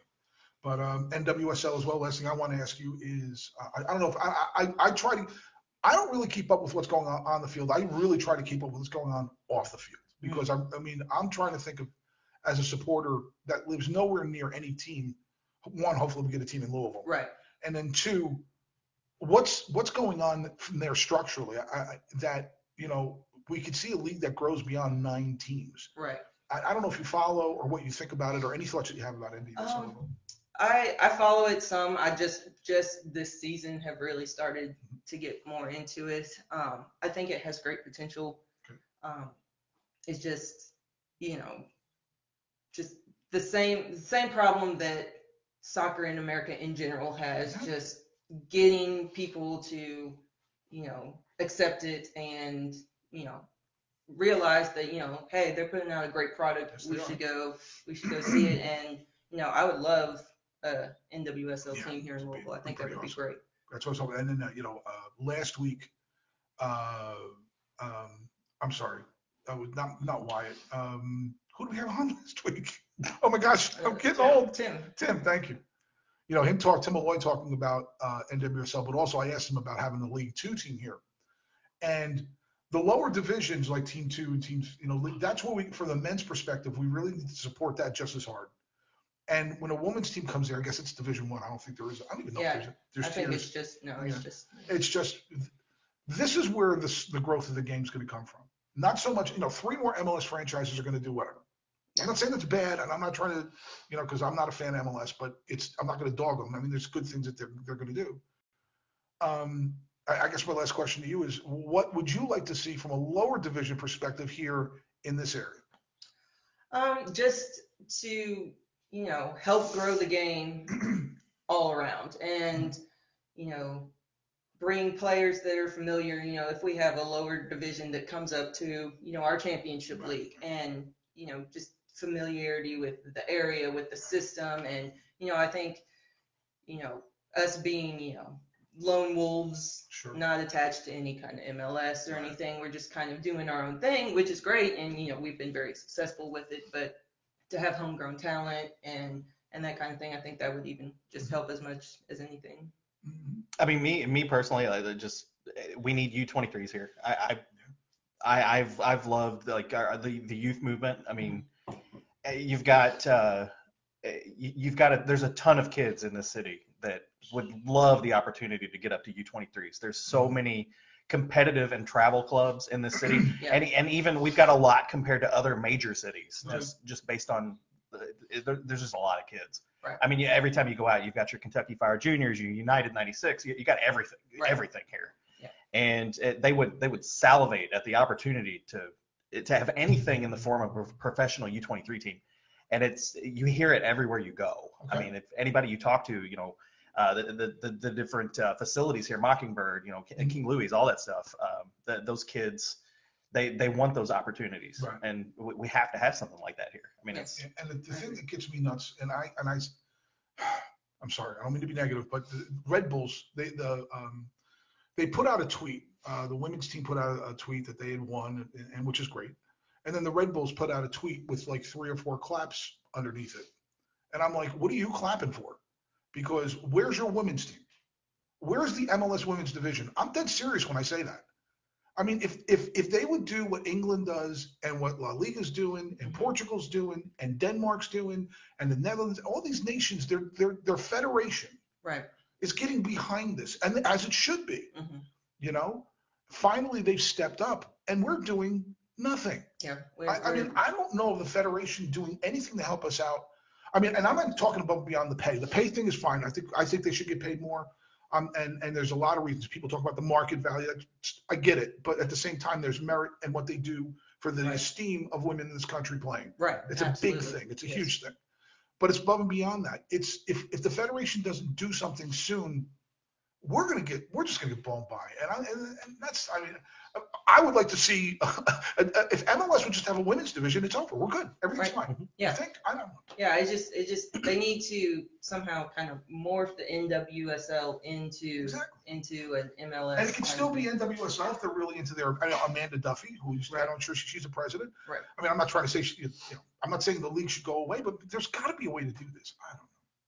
I don't know. Yeah. But anyway, Katie, it has really been a pleasure. Wow, I've had a Thank you blast. so much. I hope you guys. enjoyed it. And Absolutely. uh, I'm sure we'll have you on again. Maybe we'll get you on with that other guy. What's his name? John? Uh, I think so. Yeah, I think his name's John. Speaking speaking of John, Uh-huh. uh, John wrote in and said that the milk in the fridge is expired, Oh, and he would like for you to pick some up on the way home. that doesn't surprise me. Oh boy. Okay. But, What an- all right, Kate- I'll, oh, I'll geez, get there. I'll stop by. Katie, thank you so much, ladies, Thank you. ladies and Thanks, gentlemen. Katie. Yep. Katie Harper, thank you so much for being on. Um, and that's, I just love hearing stories like that about people who, you know, I, I haven't gotten to know uh, over the last few years. Not just, you know, getting to know uh, uh, here through Louisville, then stepping up and being a leader, Derrick. What do you think? About stepping up and being a leader. Yes, I like that concept. I like that concept a lot. Speaking of leaders, hey, Matt. Hi. Matt is Matt, Matt is not just a, a leader. He is he's a he's a force. I'm not a leader. Yes, you are. You're a force to be reckoned with. And when it comes to wrestling, you are also oh, yeah. You're you're you're also a great wrestling mind, as you both are. So we had to say bye bye, Katie. Thank you so much. See you, Katie. So last week we had a, a segment where we brought up three wrestlers and we uh, are three players and we asked you to match them up with wrestlers. And uh, I thought it went very well. And we decided that Magnus Rasmussen being represented by uh, by uh, was Hart, Mhm. right? hmm He would win the triple. But we're going to remember that. We're going to keep that on the side because we're going to pick three more. No, no. Eventually, if we get enough, maybe we'll have like a battle royal or something. Mhm. Who knows? I mean, who knows where this is going to go? But this segment, what we like to do is we like to pick three people from Louisville City history, and we like to match them up to wrestlers because these guys are outstanding. They're not just outstanding men and wonderful people. They're they have a uh, a lot of uh, their wrestling acumen is pretty good. I don't even I don't even this, I think that's the first time I used acumen in the sentence. I heard you say Louisville City history. So does that mean that we're gonna go like? But that's see that's because I don't want you guys to prepare and think I'm just going to pick players. Oh man. No, Okay. Alright. We're in trouble. So here we go. He's gonna he's gonna pop. Starting out with the, a, a fairly obvious one that we haven't picked yet, Niall McCabe. That's we can't do. Uh, I mean, I'm gonna set rules on this one. I mean, you cannot pick Sheamus. I actually was going to go with a different Irish wrestler, not because he's Irish, but. Are you gonna take McCabe- Fin? Are you gonna take I am because Fit no, not Finlay. Finley, not Finley. No, um, because Niall, of course, his charity of choice is playing for Pride, okay. and he's not the biggest guy out there, but he's always entertaining to watch, and he always uses what he has to, I think, to the best. And of course, on the other side of things in the wrestling world, Balor Club is for everyone. Oh wow. So I'm gonna say Finn Balor. That's a good pick. Thank you. That's a good. I would take Finn Balor for that. Like, Okay. yeah, Oh yeah. So Finn Balor? Balor. Finn Balor. Balor, did I? Also known as Fergal Devitt, also known as Prince, Prince Devitt. Prince Devitt. Yeah. Okay. So The demon. He's there's He's somebody. the Yeah. demon. so he has multiple personalities like Niall when he's playing. That's the perfect nickname. That- we could start calling because Niall every now and then gets a little, uh, you know, Meshuggah. You Niall the demon. Yeah. McCabe. Know, he's got a little bit of a temper. What was going? I got and, and, Sometimes he needs to make a point. He needs to assert. and he does, and, and, and we adore this. Like I said, I've said this a thousand times. When we have, uh, when they start doing a wall of fame around that stadium, he's the first player that's got to be on. Oh, no. It has to Absolutely. No question. Um, but something happened in the game, and I'm going to keep this, where he faked a flop or something. That was Does so anybody funny. know anything about this? I didn't see it. I don't. I don't know what happened. One of the guys on the other team flopped, Right. and Niall gave his his best. It was like he he needs an Academy Award because he did it and did not get in trouble for it. I think Okay. I think the refs seen him do it, but he dove on the ground and Mhm. mocked the guy that Okay. that dove, and okay. no one is able to find it. It's like a it, it's a myth at this point because Yeah. nobody can find the clip. Okay. So, all right. So now, who do we? Who do, write that name down because I'm not even sure who that is. I'm sorry. Okay, we'll get you a video of this. Yeah, I, that's what I'm saying. I, th- I, that's why I'm asking because I don't know. You guys are the smart guys. I, I know. I, I, if anybody asks me a player, I'm going to say Hulk Hogan. You know? That's one of the best entrances too. It really does. Okay, so we have a player for Niall. Now, going back into the history, going back into the vaults, Mm.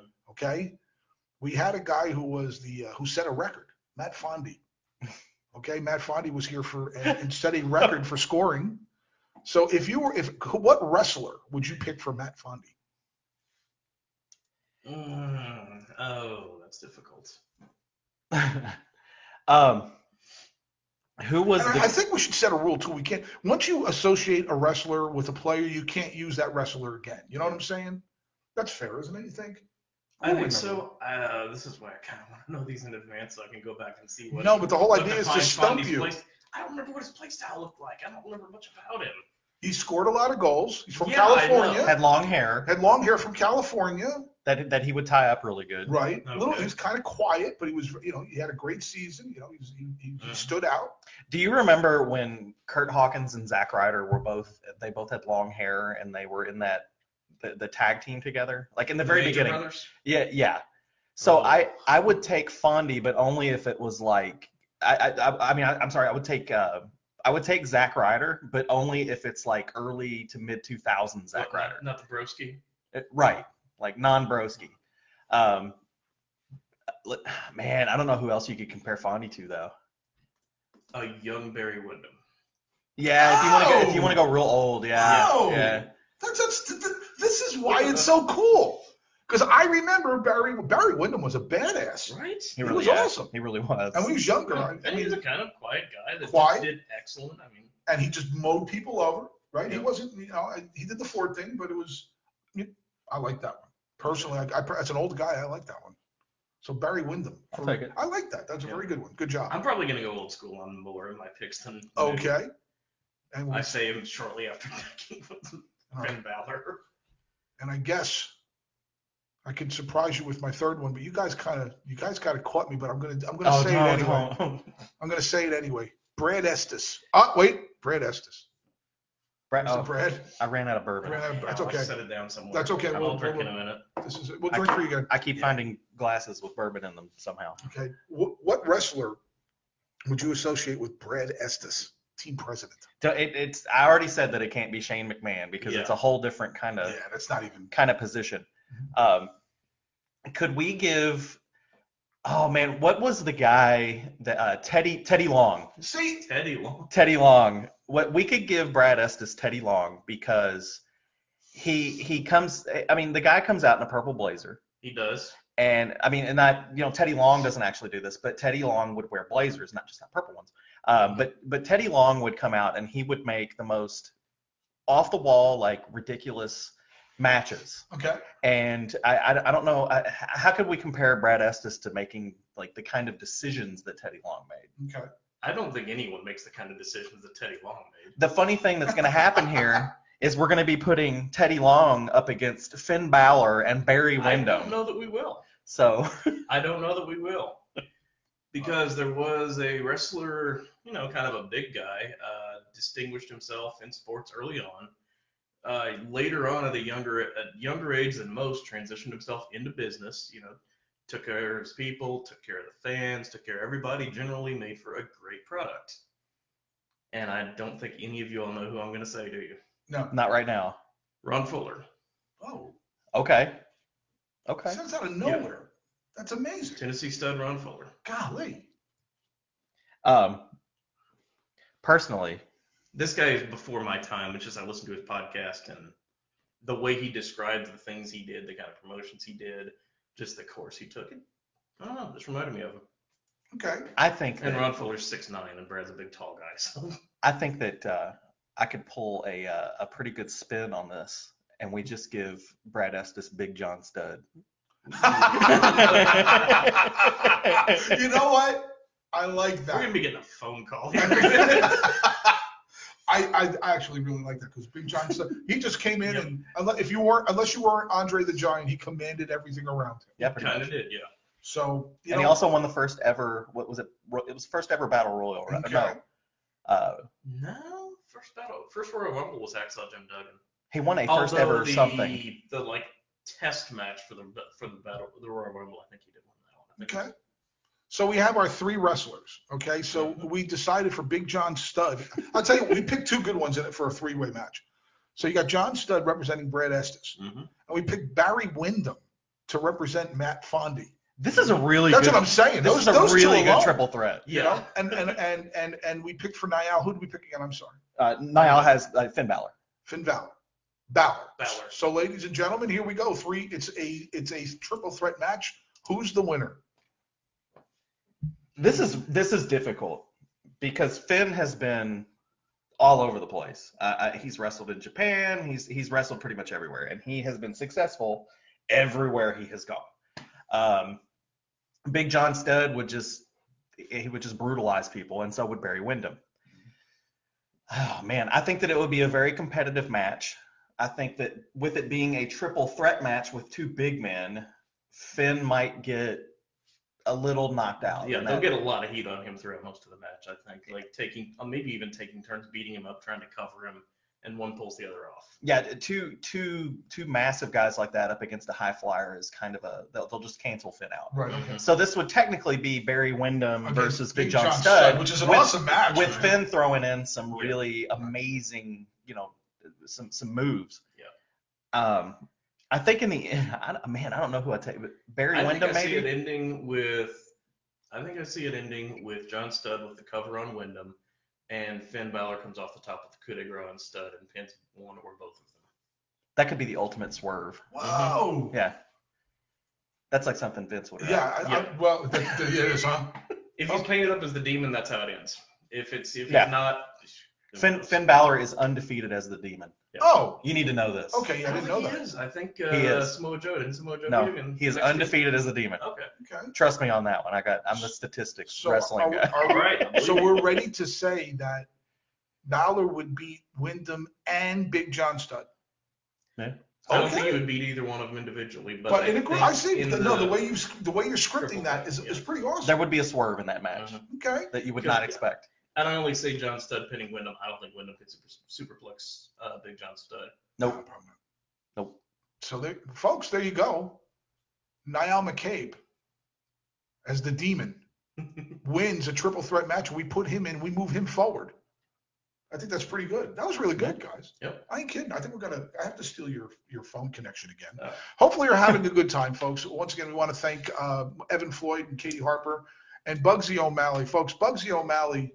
Um, Bugsy's actually, you know, uh, a good friend of mine, Billy Wilson, back in Kearny, New Jersey, Mhm. decided to uh, help us out with that, and he was freaking hilarious, which is not new. I love Bill. I've known him for a very long time, but I know a lot of you are waiting for this. Uh, it has been uh, a while since he hasn't played here, but we still love this guy to death. Uh, Sean Reynolds is um, currently with St. Louis, and uh, they're in the middle of a, pretty pretty amazing run in the U.S. Open. And uh, we're trying to call him right now. I did message him. He said he's ready for the call. So it's ringing. Sean Reynolds. Uh, Mr. Sean, are you there? Oh, hang on. Sean, are you there, sir? I'm here. Can you hear? Awesome. Ladies and go. Sean, it's Joe Vala and Matt and Derrick here with the uh, beer, I'm sorry, Beats, Balls, and Bourbon podcast. Young man, it's good to hear from you. It really is. It's, it's always good to talk to you guys. So, uh, so I got to ask you first. Um, I'm going to start right off uh, with last, which is probably one of a huge highlight for your team, uh, beating Cincinnati in the U.S. Open, which we were all very happy that you did. By the way, It makes me happy just hearing you say it. Like Mhm. T- take us through the Yeah. match if you wouldn't mind, and tell us uh, tell us what that experience was like, sir. Um, it was it was awesome to watch the boys do that. You know, especially just because like I've already beaten them, so it's not like that big of a deal. to Yeah, me. there's, there's, there happens to be a GIF out there with you waving. Yeah, we, we, we remember that. Yeah, very why were you why were you waving at their fans, Sean? What was up with that? No, I mean, like if I I told myself if I scored, uh, you know, I was gonna do something just because the amount of like abuse that Cincy fans give me right, right, and like the whole thing between like Koch and James and right. Dan and all that. Because I was like there, I was the, uh, holding Dan back at one point Yeah. after one of those games, Jeez and I was like, I was like, well, I can't give them the double bird, Right, Right. right. I was like, but I can tell them how many goals I scored. So, Right. but yeah, like, uh, I thought you know we com- we completed what competed well against them the entire game. I think Right. the first 10, 15 minutes we came out a little slow. Mhm. but then after that, you know, we had a we had a good amount of chances, and you know they they didn't create a whole lot, but you know, uh, kudos to Sam for um, you know he he almost made a mistake, and then two minutes later he scores a game Scores a goal. goal. And he's been with them, Sean. He's been with them from the outset, or, or pretty. He's been there for a while, has he not? Sam Fink. So yeah, so he was there the first two years, Right. and then he went to OKC Mhm. the third year, and then he came back last year. So that must have been a pretty uh, pretty special experience for the supporters having somebody who's been there, you know, since day one. I mean, not not every game, but been there uh, day one. I, we've become pretty tight with a lot of the uh, St. Louis supporters, the Luligans, and so forth. Uh, what's your experience with them been like so far? Um, it's been great. Uh, like it's hard. Like I could. Ne- I, it's hard, you know. People are like, oh, who's better, Nah. Like us or us or them? I'm like, you guys can't make me answer that question. Right, right, right. And we went. There's no way I would No. ask that. Pretty sure we're the same That- people in two different cities. Exactly. It's honestly, honestly though, like it, it really is. Uh, very similar in qualities, like in terms of how good people are and the things that you guys care about the most, Mhm. alcohol and yeah. and the game. and the game. There's also a soccer. which is there's also a soccer game, but uh, yeah, you know, and, and it for the, seems. Go ahead. I'm sorry. but for the most part, the alcohol. And uh, we have a couple of former players uh, besides yourself as well, uh, with uh, Kadeem and, and Guy. Uh, uh, Yeah. Tell us about their season so far and, and what they're contributing. um, well, I mean, you guys saw a guy play. Oh yeah, Uh, I'm a huge fan of his. He, he's something. yeah, he, he I- has the smile of champions. Yeah. he's got he's got he does have a but he claims that he doesn't know how to smile Oh, which is Oh funny. yeah. so but um no like like guy's quality i've always rated guy very highly he's So have someone I. that he's someone that i've all like after the first year i was like he has to play all the time you know Mhm. like that's how i felt about guy it's like no matter what i was like no matter what he has to play all the time Mhm. so that's how that's how I see him. Uh, Kadeem, you know, like, uh, like it's funny, like us three, we all sit next to each other in the locker room. Okay. It's Kadeem and then me and then Guy, and you know, we always talk about like good old times and or like stuff that happened at Louisville and you know like how how fun it was and Mhm. You know like it was like we really had a bond and a brotherhood and Mhm. uh, it's weird, you know, we're a little bit older now. Things have Right. changed And but um Kadeem, you know, he's he's still the same. He creates a lot for us and he does things to get us out of tight spots sometimes when you wouldn't expect someone Mhm. to. And, you know, I I think uh like if he just he scores one or two more goals and a few more assists a season, I mean, he's highly talked about in the USL. awesome. Hey, Sean, it's Derrick. Um, I, we had some people uh, send us some messages and whatnot on Twitter, uh, tweet some stuff out. Uh, there's there's a few questions. I'm not going to run you through a top ten list because we feel like you can uh, you, you can just talk all day about soccer anyway. So um, one one person wrote in, and, and I think you, you touched on this a little bit, but uh, this is uh, the, the Lou City Kiwi.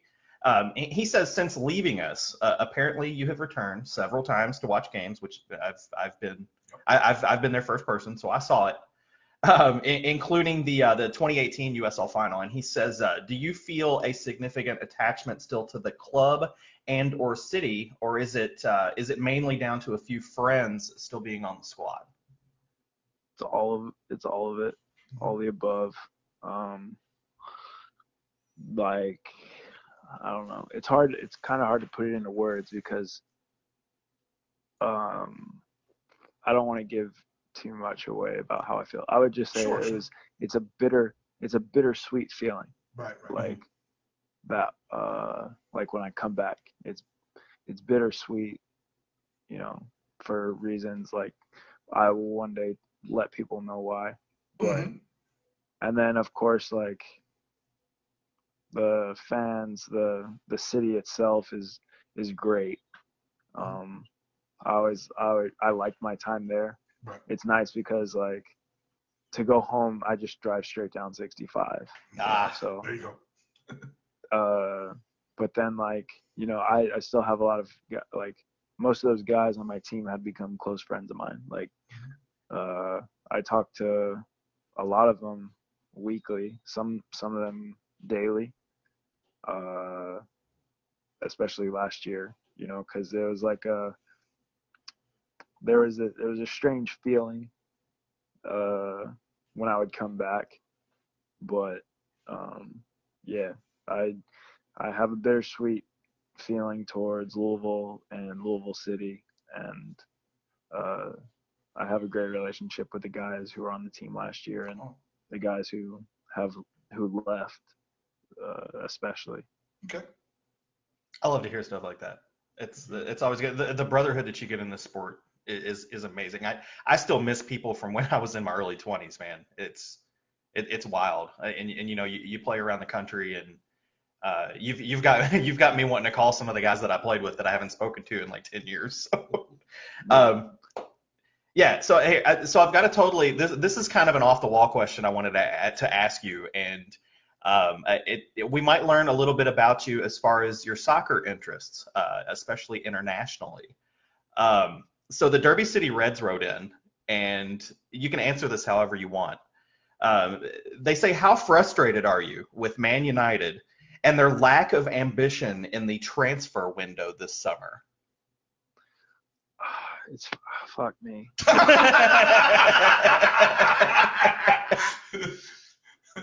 Fuck me. I, I don't I don't I don't feel like it's not that it's a lack of ambition. It's more like a lack of understanding of what we need. Okay. We we re-signed Chris Smalling, Phil Jones, and Ashley Young, and they're all fucking shit. no. And like that's my biggest thing is like why why are we keeping average ass players? Like yeah, they work hard. It's like Ashley Young works his balls off, but he also he's also good for a penalty every five games. Mhm.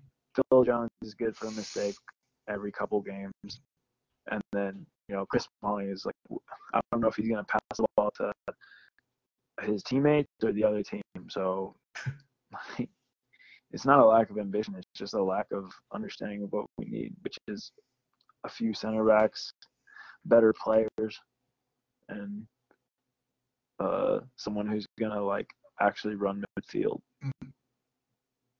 I'm I'm totally gonna follow their Twitter now. I, I Yeah. don't I don't fo- I don't follow a lot of EPL, but I'd be interested to to see what they have to say about that because that's that's awesome.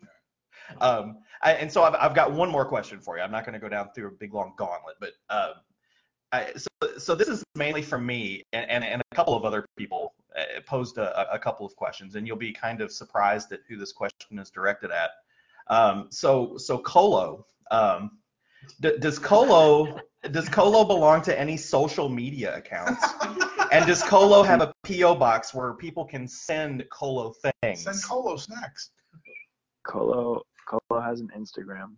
Oh, okay. It's yeah, he uh, he has an Instagram, and he he gets he has a decent amount of followers. okay. Nothing big, but like he's he's starting to gain more and more popularity. But nice. uh, he's usually usually catch him in good lighting Mm. or him doing something crazy. So yeah, he uh, Yeah, I, I had people asking me like, you know, hey, can you find out if he has it's like someplace where we can send snacks and and collars awesome. and and all kinds of stuff. So you know, I, we we don't want to Yeah, send you I- any housewarming stuff. We want to send your dog stuff. no, trust trust me, trust me. It I get it all the time. They're like, oh my god, I love your dog. Thanks. I think it was, Yeah, it was, right, Kathy, right, right. it was Kathy Kathy Ryan was was talking to me about about like can we send his dog stuff?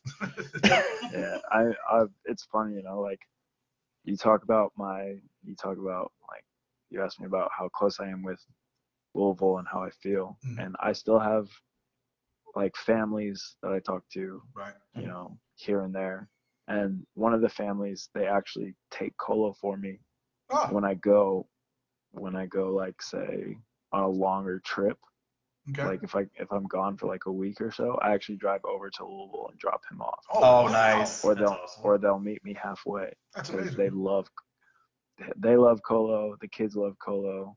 Um, Colo loves them.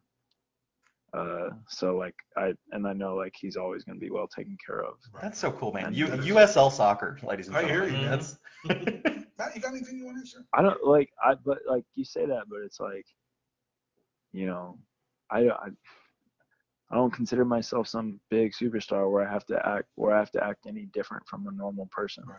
Like yeah, I play in the USL, but let's be real, I'm not I'm not like Neymar or anybody like that. No. So I feel like I can have just a regular uh just a regular friendship Mhm. with people without having to act like I'm too good for them. It's it's really cool to, Right. to it- it's really cool to hear somebody say something like that, especially like you. I mean, that's that's it's it's it's important to me, and I'm sure it is to a lot of other people that you know people still have those thoughts, and and and I, I don't know, man. It, it, it that makes me feel good that, that there's still players out there that think like that because I was always I I was don't around think- a lot of players that did not care about other people. Believe me. I think I think there's a lot more out there than what people like what people would think, but then Okay.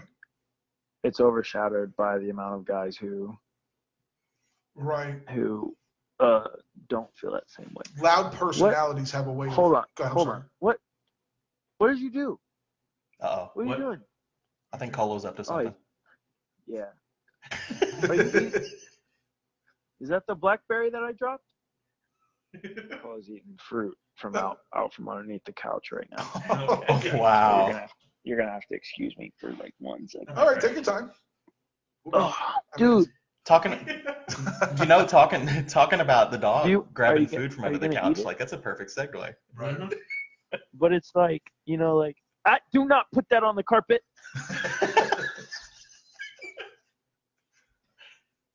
Like I swear to God, he's like, he's like a small child.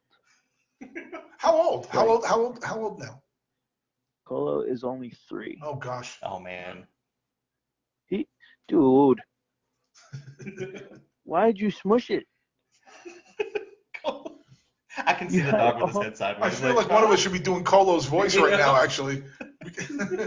but Dad, It was Pretty much. delicious. He like, Mhm. you know, like I've like, I've never, I've never met a dog who like who eats zucchini, ah, squash, uh, mangoes, jeez. um, ri- bell peppers, uh, like any stuff like that. Like So- he, he just eats it. So what you're saying is that your dog should be allowed in the Olive Garden. Oh, I'm, I'm, the dog would I'm love saying Olive if- Garden. Yeah, it's true. I'm saying if I ever went vegetarian, he would have no problem. So who steals more of your snacks, him or your teammates? Uh, definitely, definitely Colo Okay. because of the amount of snacks that are, are in this house. ah, Yep.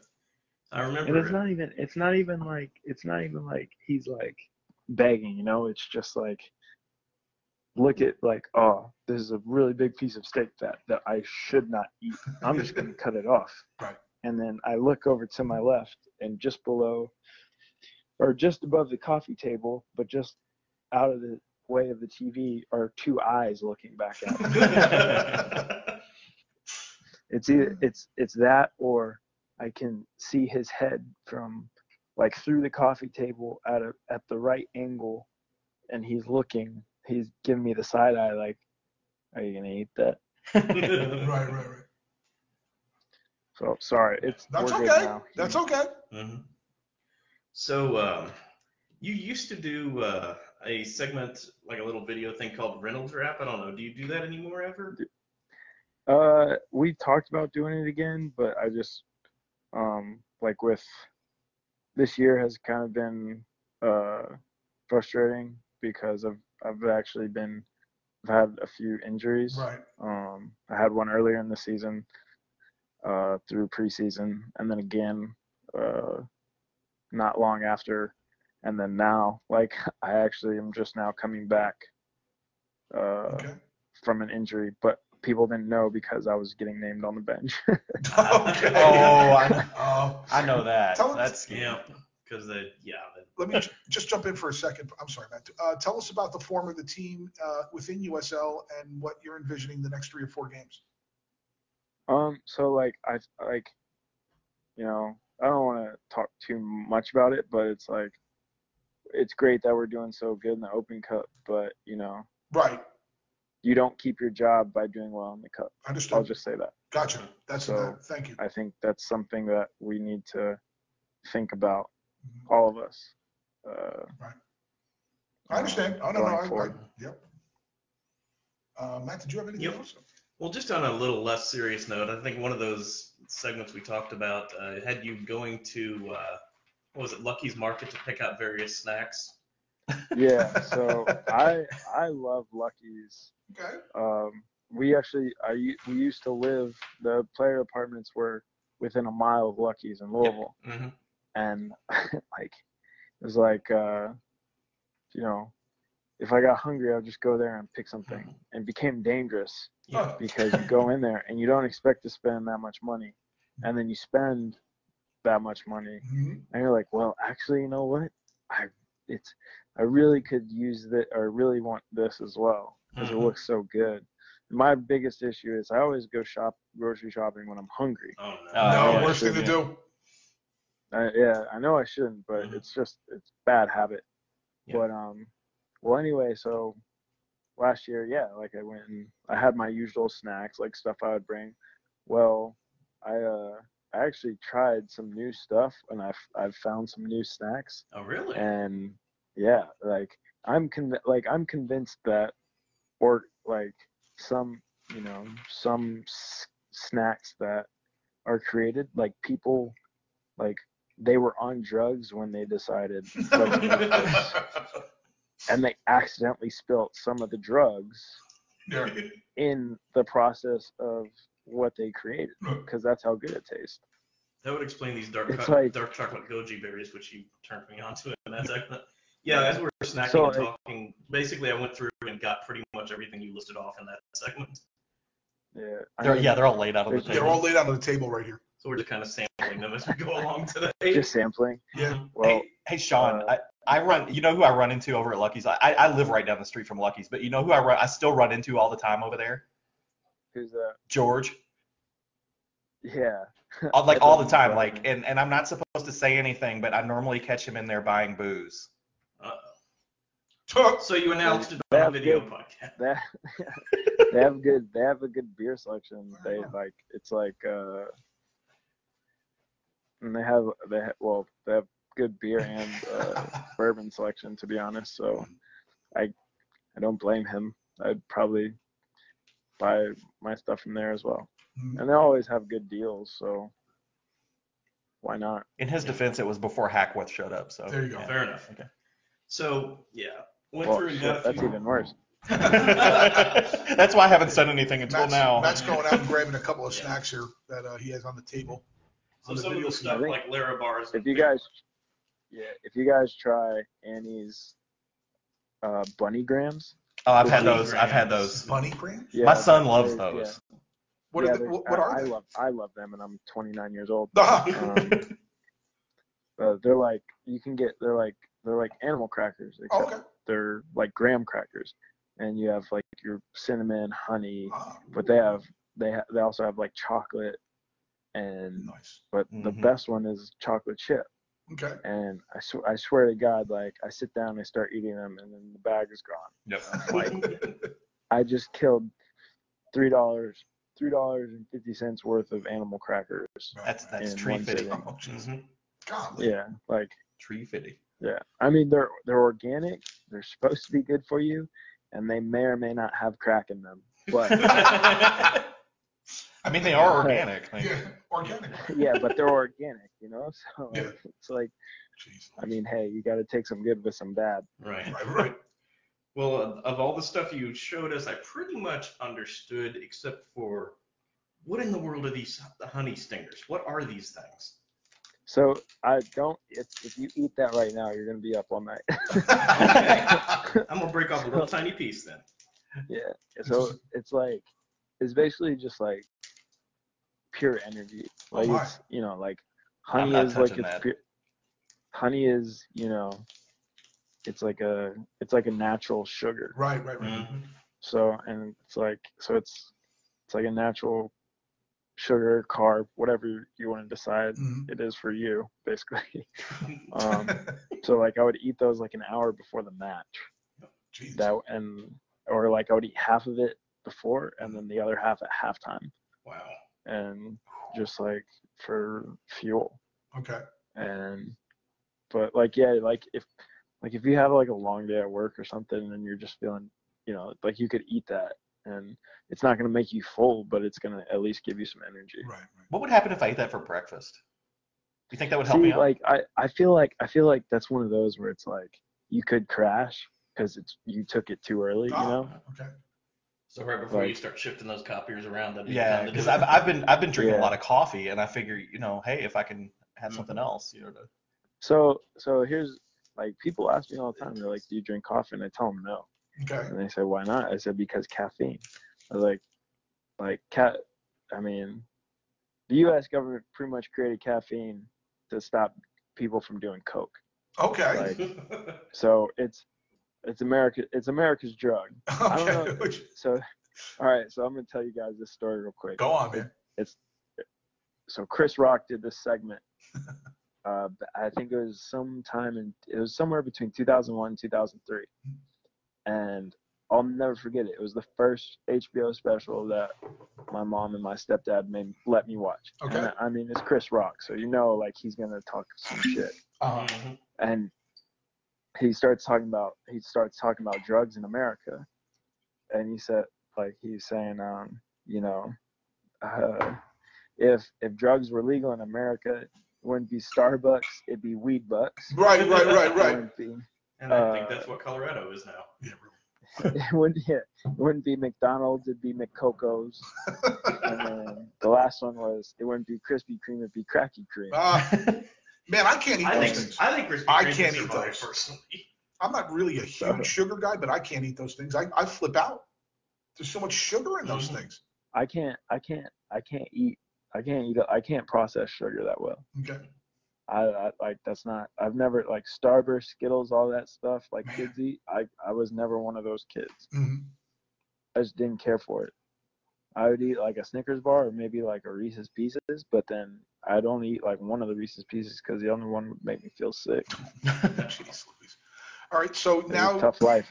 uh, well, I, I, I guess what I the the one thing I wanted to ask that was sport related, and then I'm done is, you know, they're they're sitting there talking about an MLS franchise in St. Louis. Um, do you do you get a feel from the supporters there about whether they want it, they don't want it? Is it a big deal there? I mean, you know, you're in the community. I, I you know, what do you think about that? Personally, like it's kind of a it's like a it's good and it's good and bad. It's per, it's received good and bad. It's Okay. good because for St. Louis City, like they're they're a huge sports town. Yes, town. they are. And I have I have family that live here. They supported the Rams. They supported the Cardinals. I mean, they just won the Cardinals fans are fanatics. yeah. They They they just won. They just won not too long ago. And then of course, like I was here for the Blues. Yeah, that was massive. That's the other And- reason I wanted to ask.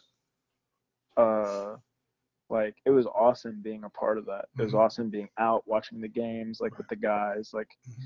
you know cheering whenever they scored like it's it was mayhem. Like I've never been a part of anything like that because from I'm not from like a big city. Right. right. So like it's great that all these people are you see that whole MLS for the Lou Right. now The hashtag. and like even and even the fans you know they're excited about it now i can't tell if they're like oh well are we like what's going to happen with st louis fc like Mhm. is it going to fold or this or that like i haven't really been paying attention to that Right.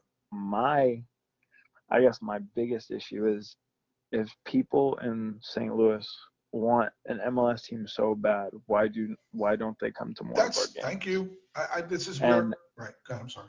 like I can under and I I can understand there's a there's a few variables. Everyone complains that the stadium's not downtown, but then my rebuttal is, well, it's not that far of a drive. Mhm. Oh, you drive out and then just to drive back downtown, Right. or you get to go back downtown. And then some people say, well, we come from West County, and then you know to go to the the games that are already downtown. Right. I'm like, okay, that I can understand. I said, but Kirkwood and you know, if you're going back to St. Charles, like all those places are places like you can enjoy. Right.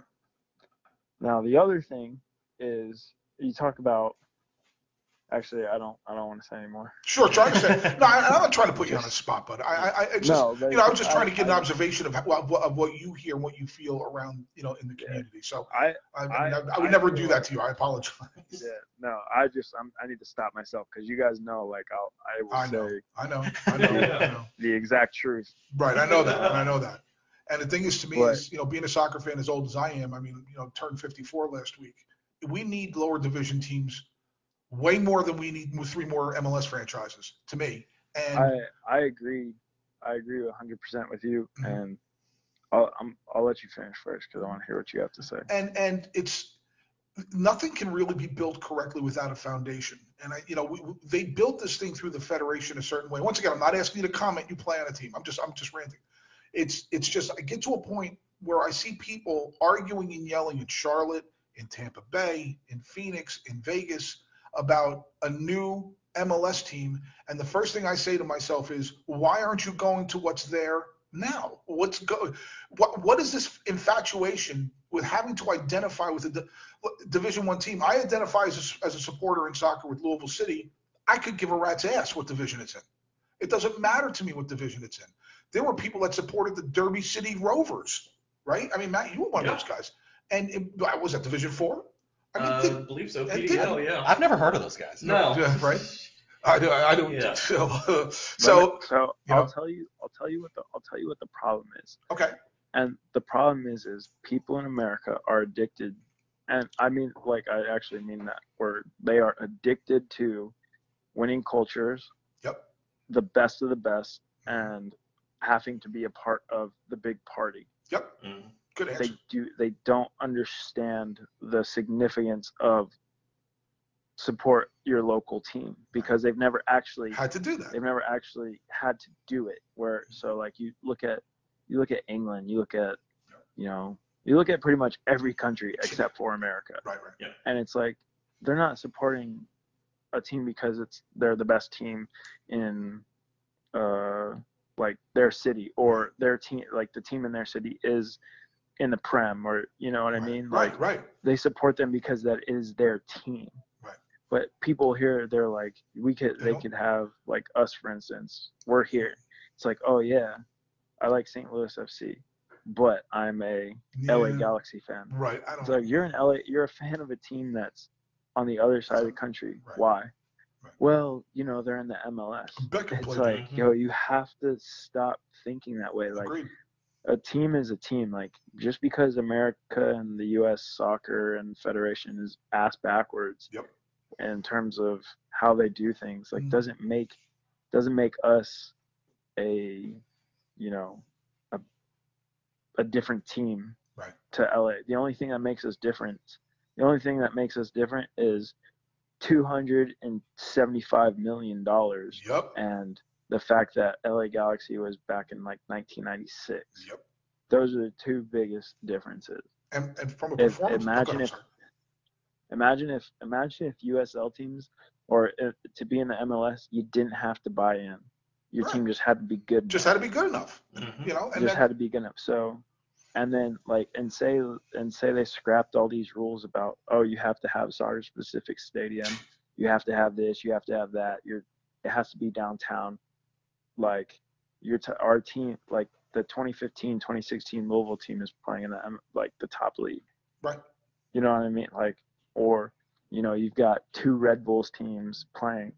I, don't know how that would work, but No. you'd have two Red Bulls teams playing in the top league. But no, like you have to pay a lot of money just to show off. Like the the MLS is basically like it walks around. It's like look at my dick. That's Right. basically what they do. That's what it does. I, I know. And- absolutely. It's a show. It's a, it's it's a, it's a dog and pony show. And it's um, like it's like I don't like I you know we've we've now played we've now played two different teams and like I I always get the same um I always get the same kind of reaction from guys who come from MLS and they go down to USL. It's always the same reaction. Why do you guys run so much? Why do you guys work so hard? Why do you guys do this? Why do you guys do that? And I'm in my head, I'm like, why the fuck don't you? Exactly. Yeah. You, Mhm. You're getting paid seventy. So- you're getting paid how much? Right. You're getting paid Six how much? figures. And you don't work. You and you don't work Well, that's hard. Like that's it though. Is that it, there's no challenge. I mean, these guys don't have. I mean, uh, like two two observances. Number one, I think you could pass the designated players in MLS, and I think the average MLS player and the average USL player, there's not much difference quality wise. What do you think? there's not. Right. Like there's there's not. Mhm. Honestly, it's Right. just it's honestly it's guy as guy call as guy Ben would say it's roulette. Mhm. Mhm. literally it's it's roulette because any any you know like i'm not like i'm not just saying this but you look at the cincinnati team Right. that played us Th- and you yeah, look at that it's a that roster it's a joke. Sorry. I mean, I can say And- that because I'm not playing, but it's a joke. and it's like so like their roster that they put out one player his whole paycheck was bigger than our entire salary Right. like our entire team salary yet we work harder than all of them which Right. allowed us to win the game Right. and you're going to tell me that some of the guys on my team who played in that game don't deserve a shot in the MLS of course.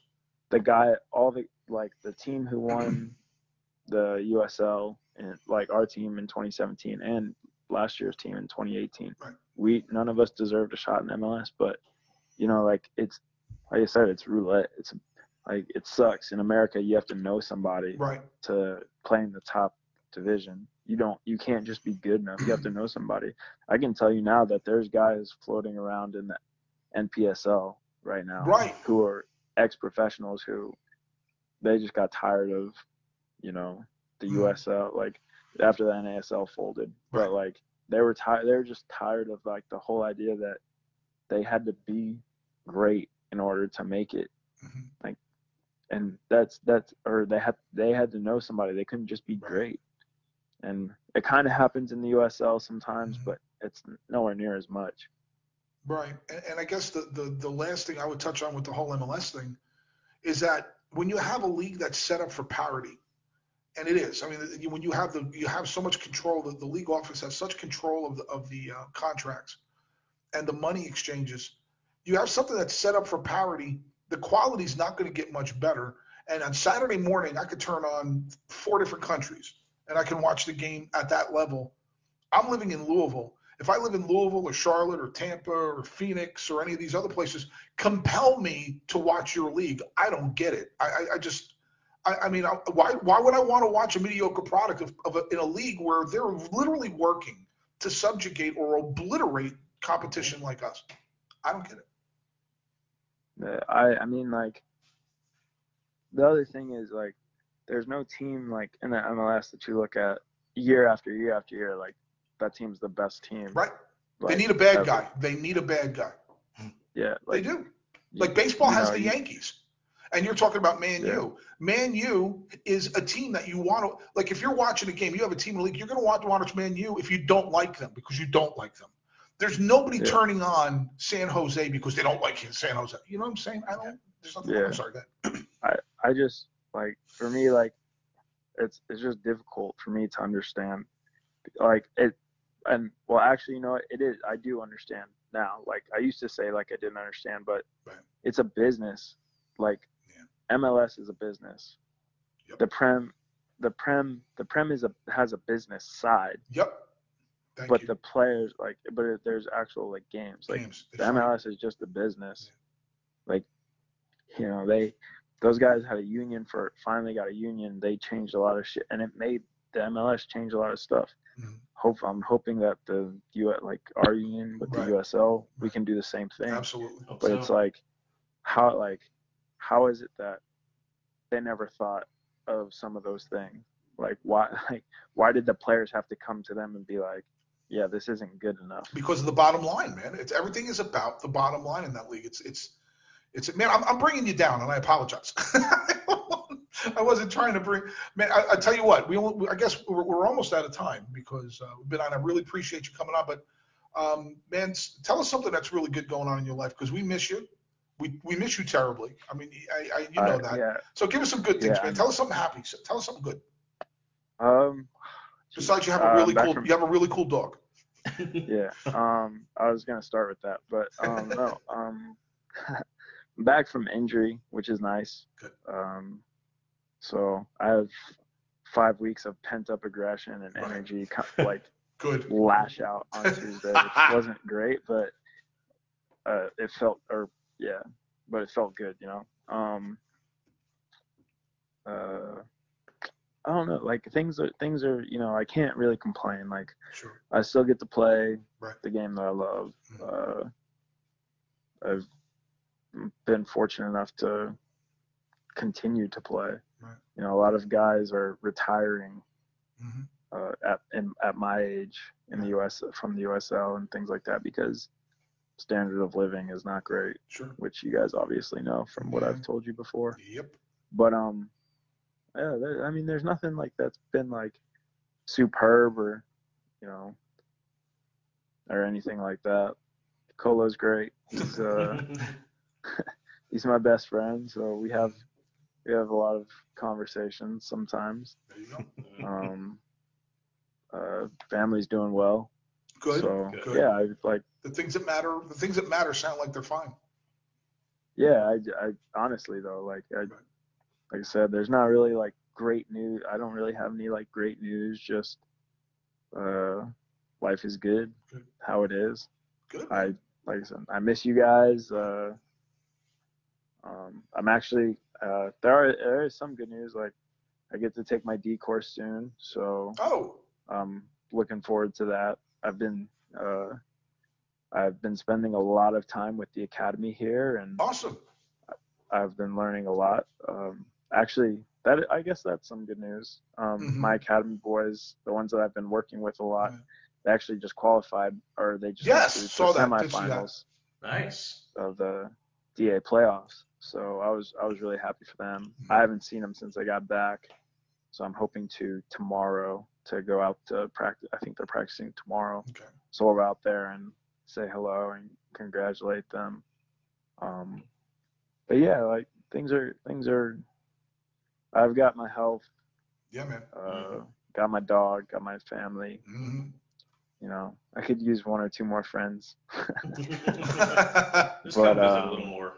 We can hang out. I, you know, I, I wish, wish I could sometimes, but just got to take what, take what I have, take what I, I can give you right now. Yeah. Right, right, And hey, we'll be coming out there pretty soon. right.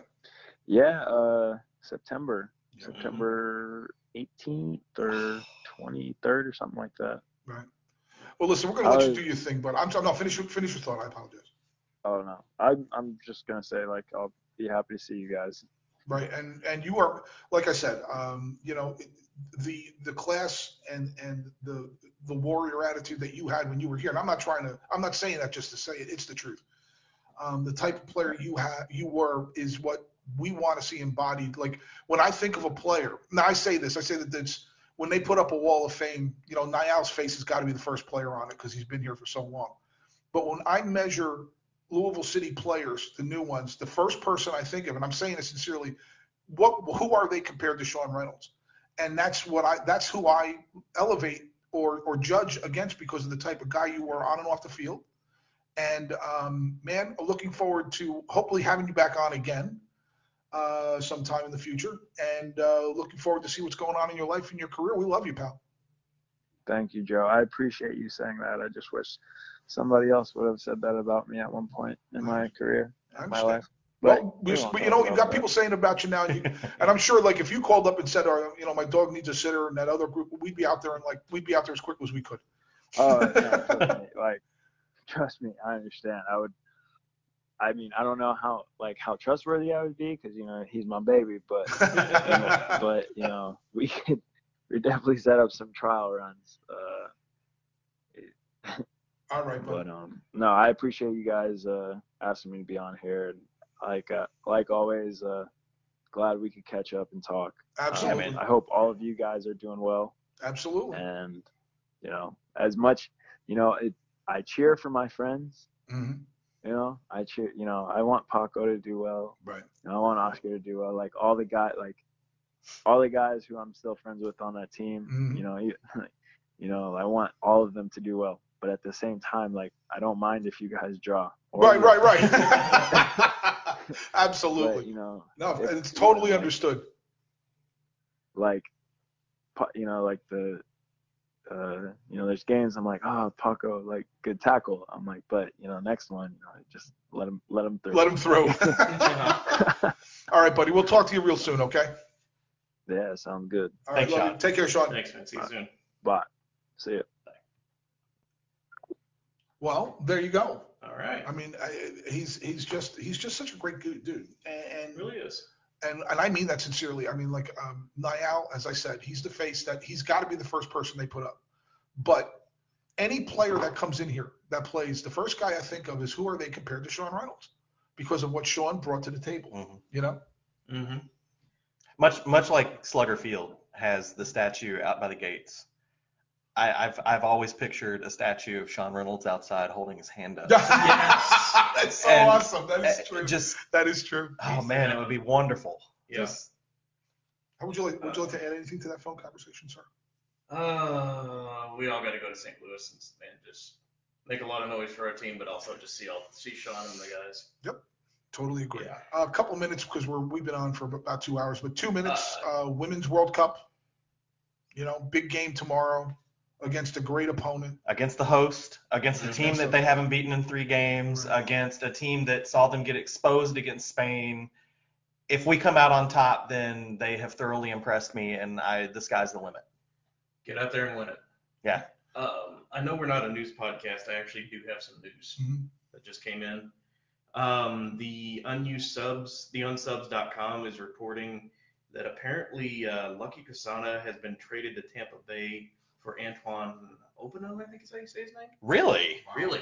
No kidding. We Yeah. traded somebody. Yeah. Lucky. Which Wow. I'm surprised. That is a bit of surprise. Yeah. So, Wow. uh, not Wow. confirmed yet, but that's what they're reporting. Okay. So you broke in here by by by Matthew Owens. Yeah. Well done, that sir. never happens on this podcast. Jeez Louise. How did this podcast have the timing to break that? There you go. So, so Lucky Um, gets traded. It looks like. Yeah. Uh, I mean, I guess. Wow, don't that's a anything about surprise. Suddenly, I want to get on my phone and look at the guy that we're trading for. Yeah. He's, He played a lot of for. Uh, he played for Reno, I think, didn't he? I don't know. Yeah, he played for Reno, uh, and then he's been playing for Tampa Bay this season. Interesting. I I wonder what's Lu- going on there. That's I uh, don't know. I know Lucky has some kind of history with Tampa Bay where he played for them a little while a few years back, but Yeah. Huh. that's completely out of left That's a field. that's a Okay. surprise. All right. Well, there you go. yeah. Um, so uh, hopefully the women, I think, I think France is going to have a lot of pressure on them tomorrow, and, and I think that they're that's going to that's going to weigh against them because, um, you know, that kind of pressure against that team against the quality opponent that, that they're going to be playing in the United States. I think it's going to. I think we're going. to I think we're going to win. But at the same time, if they score first, I think we're done. It's- it's- I don't see us coming back against it, them. it's going to come down to sure are sure they're they're very athletic, but I think this game's going to come down to how they're coached. Yep. So and uh, I, I have some questions about that. apparently, a lot of people do. so then we go on to the guys who have moved on from their group in the Gold Cup. I mean, you know, that's something. What I'm afraid of is they're playing. Their their results are going to be just okay enough where they don't shake this thing up. They're playing against Cur- Curacao. They played. They're playing Curacao. Cur- Curacao. Cur- Thank you. Curacao, I They're playing against Curacao in the round of 16, I guess it is, or eight. I don't even Which know. they're considered the, I guess, the Cinderellas of the tournament. They are the Cinderella. Haiti too. Haiti has moved on. Um, it's been a bit of a. And I've been following the tournament. I've watched a bunch of games. A couple of disappointments. Costa Rica, Yep. very disappointing. Jamaica. Hate to say it. I know we got a couple of guys playing there, but Jamaica disappointing. I, their efforts have just yesterday only drawing in a game with it's a veteran squad with a lot of talent drawing against whoever they drew against. Um, it might have been Curacao actually. I, I don't remember who they drew against because I just didn't care in the sense of this is a team they should have beaten ten to nothing. So very disappointed in Jamaica. Really happy for for Canada. Canada Mexico. The Canada Mexico game was the best game I've seen, and I'm not kidding, in a long time. Mhm. Holy crap, the energy was amazing. Canada, MS, MLS has helped Canada a lot. Mhm. And uh, I, but we'll see what happens. Uh, You know, it's there's enough. There are enough teams that are close to the United States quality that are playing bad right now, and the U.S. is playing just well enough to win these games against Trinidad. Our big revenge. We got our big revenge against Trinidad, six nothing. Mm. Right. And uh, and a Louisville. I think we had a, uh Sands, right? The kid that played here. hmm Uh, he started for them. Yep. So Saw we, that. so I guess that's the first time we've had a Louisville City player play in a uh, a national tournament. I think. I don't know. And uh, and they're, they're still gonna they're still gonna get run over by Mexico. So Oh yeah. that's that's it there. Uh, not trying to be rude, but just it is what it is, and we'll see what happens. And uh, LIP AFC this weekend. Epic hack.